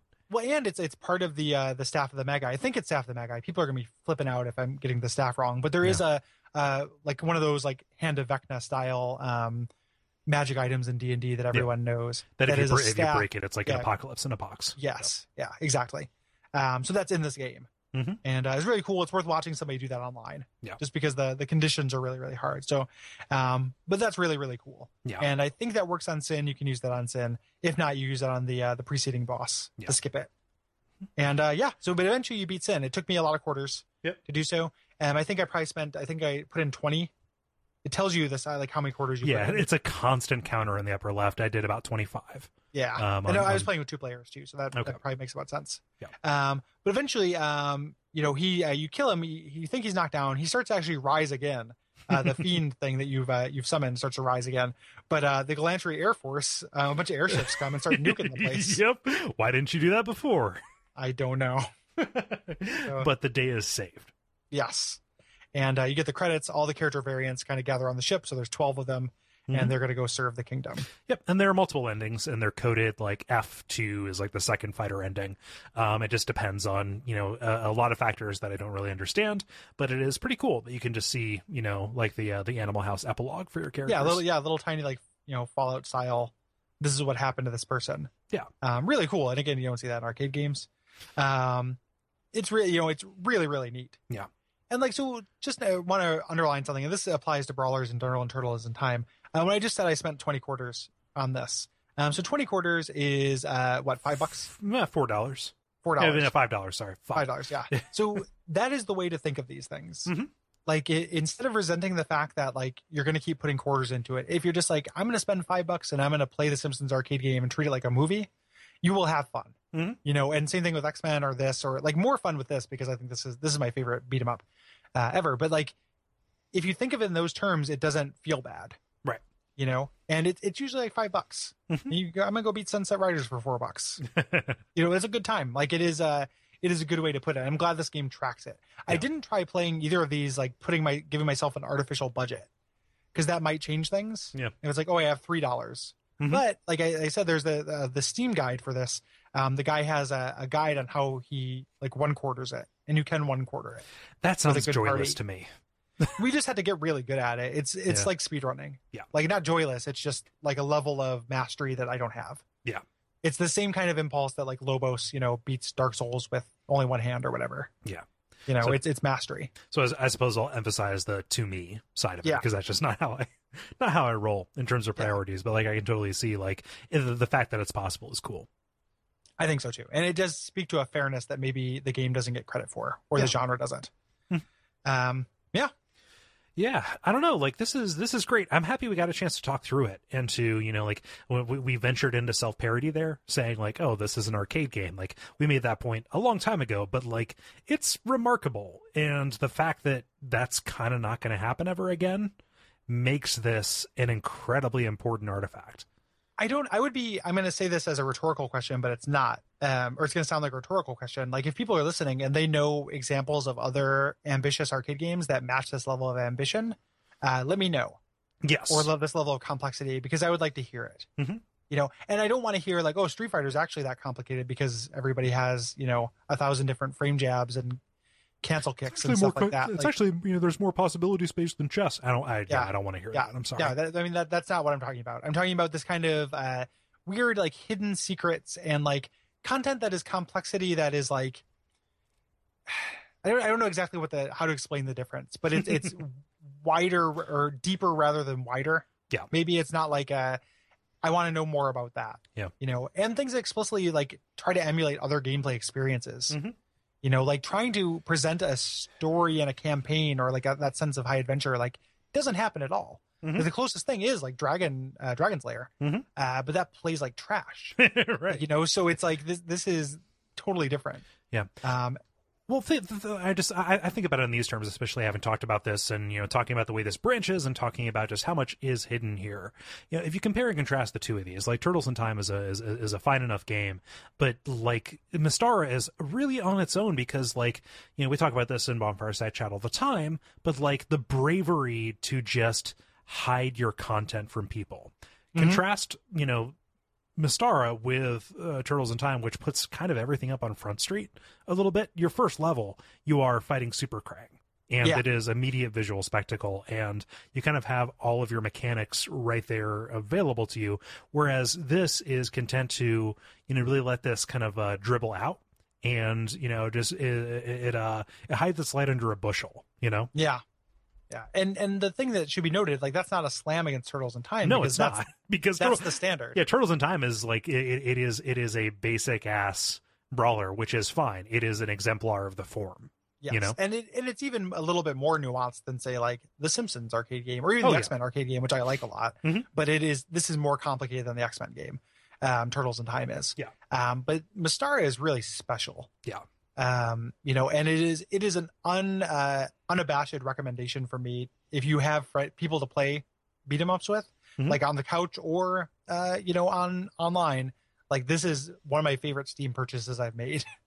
like it is such a good product and it is so fun and it always like not always sounds good like you know because you play it there's there is a limited amount of content there but like if i'm just looking to punch stuff like it is a really good game to like get together with derek online and punch shit yeah, like you'll get uh you'll, you'll you'll get a hankering for it like every nine months or so. yeah. You know, yeah. And it, it's also like something we didn't really talk about but like there are this kind of weird resurgence in modern brawlers but i like like i got bored with castle crashers before i got bored with Mystara. Mhm. um, and part of that is just that uh what i'm doing like those special moves add a lot. Mhm. you know like the quarter circle and, and all that stuff that's a really big deal yes, and Castle Crashers has kind of a weapon variety, and then there are characters that are a little bit different. But like, give me for a, a genre that is known for that kind of like you can you can get a lot out of adding complexity to a simple genre. You know, it doesn't always work. Like sometimes you end up with those weird like you get like Spheretress and shit. you know, and that's not cool. But like if you there is a a, a sweet spot on that curve, and if you Mhm. hit it, it's really magical. Yeah. You know. Um. Yeah. Yeah. I'm really happy we decided to, to dip into this. Like, it's going to be difficult to like. I don't. I don't know if there's much to be gained from doing like a an arcade brawler like this again. Like, I think we've hit we've hit kind of the high points. I think so too. Um, like River City Ransom is still waiting in the wings. I would love to play that and talk about it because I, I, I like how esoteric and weird that is. Mhm. Um, but uh, like I don't know, I, I feel like uh, our community really chose right, um, which you know is the least they owe us after Soul Reaver. Yeah. It, there's a there's a lot of talk on the on the Slack channel too about uh, the things that didn't make it, and like, um, you know, it's still uh, so uh, not to dash anyone's hopes, but like there probably won't be a Streets of Rage two episode now because I don't know what we talk about after we talked about turtles Right. with that. Like it's different enemies and stuff, but it is satisfying to like just kind of cover a genre, and it's been fun this kind of this year, um, specifically this spring to do some genre stuff that we hadn't done before. Yeah. You know, so that's been uh, stretching, kind of stretching out. Um, but this out of almost everything we've done, I feel like is like this is the definitive version. Yes. Like I don't know what we're gonna do with uh, this is it for brawlers, guys. Yep. Um, other than again River City Ransom, which is a little bit different. Yes. You know, like that is a little bit more complicated. It's about economy and and power, you know, character builds and shit in a Mhm. weird way. Um, you know, in addition to just being a brawler, but like you learn moves and, Yeah. and things like that. It's it, Um, it's a console slash PCS experience. Yes. Um, so that's a little bit different. So you probably will see that at some point, but uh, I think this might be goodbye to brawlers, and I'm glad we did it with uh, with these two games. Yeah. Um, what are you doing next time, Kole? Well, Gary, next time we are doing our edutainment special. Uh, we're doing Oregon Trail and Typing of the Dead. Uh, Yeah. Specifically for Oregon Trail, uh, I think it's Oregon Trail Deluxe, um, which is uh, the MS uh, MS DOS uh, version of it that came out like in 1992 or so. Um, if it opens up with a glorious uh, color picture of the frontier, then that is the correct one. Mm-hmm. Yeah. Yep. And uh, and then typing of the dead which is abandonware um, you can find that if you are installing that on a modern computer just follow the instructions that came with the file um, it will seem like it's going to run but you won't have sound and then look in the instructions it'll tell you the additional step you need to do Yeah. to make sound work and you want sound to work because you want to hear that voice acting Yes, you do. um, You want to Yeah, know so- what G did. I would like to suffer as he as Gary does. um, the yeah, so that's what we're doing. After that, we're doing an entire month uh, about Fallout New Vegas. Yeah, I'm really excited about that. I'm I'm so far into New Vegas right now, Gary. I'm jealous. Not Yeah. It is so good. Like uh Yeah. contrasting that with uh with Fallout 3. Like uh, like every moment like I find myself wanting to play it as opposed to dreading to play it. yeah, there are characters to like. Yeah. Check that out, man. Primm Slim. I want to talk to Primm Slim. Like, so cool. good. Yeah. Uh, so Uh, th- that's going to be very much like our uh, previous Bethesda episodes. We've got an episode about the uh, very nuanced and multifaceted main quest of uh, Mm-hmm. of uh, New Vegas, and we're also uh, got an episode about side quests and then the DLCs. Which uh, Yes. Gary, I haven't done all the DL- all of the DLCs for this game. I just I'm- realized. that's great. You get new content. Which know, ones right? haven't you done? Um, so I've done Old World Blues and I've done uh, Dead Money, but I have Okay. not done the other ones. Okay. The uh, I think you've done the two best, but the uh, and the Honest Hearts I think is not very good, but Mm-hmm. uh, it's still more Fallout. And then Lonesome Road is really weird and very divisive. Like some people really hate Lonesome Road. Um, I think there's a lot to like about it. Cool. Um, do it last. It's hard. It's uh yeah like the like the like a bunch of them follow a progression, right? Yeah. Yeah. Um, Yeah, man, I'm gonna play some of that tonight. I think I've got a I've got a fucking long to do list, but I'm going to try and hit more of it this weekend. Um, a fun thing to do with the DLCs in New Vegas that I did last time I played them. I'm going to play them again for the show, but about a year ago I played them and went to them as soon as you can. Um, so doing Dead Money when you are level like six Oh Jesus! is incredible because it becomes really survival horror based. Like everything is very valuable, but then you come out with a bunch of gold. Yeah. Um, it's pretty rad.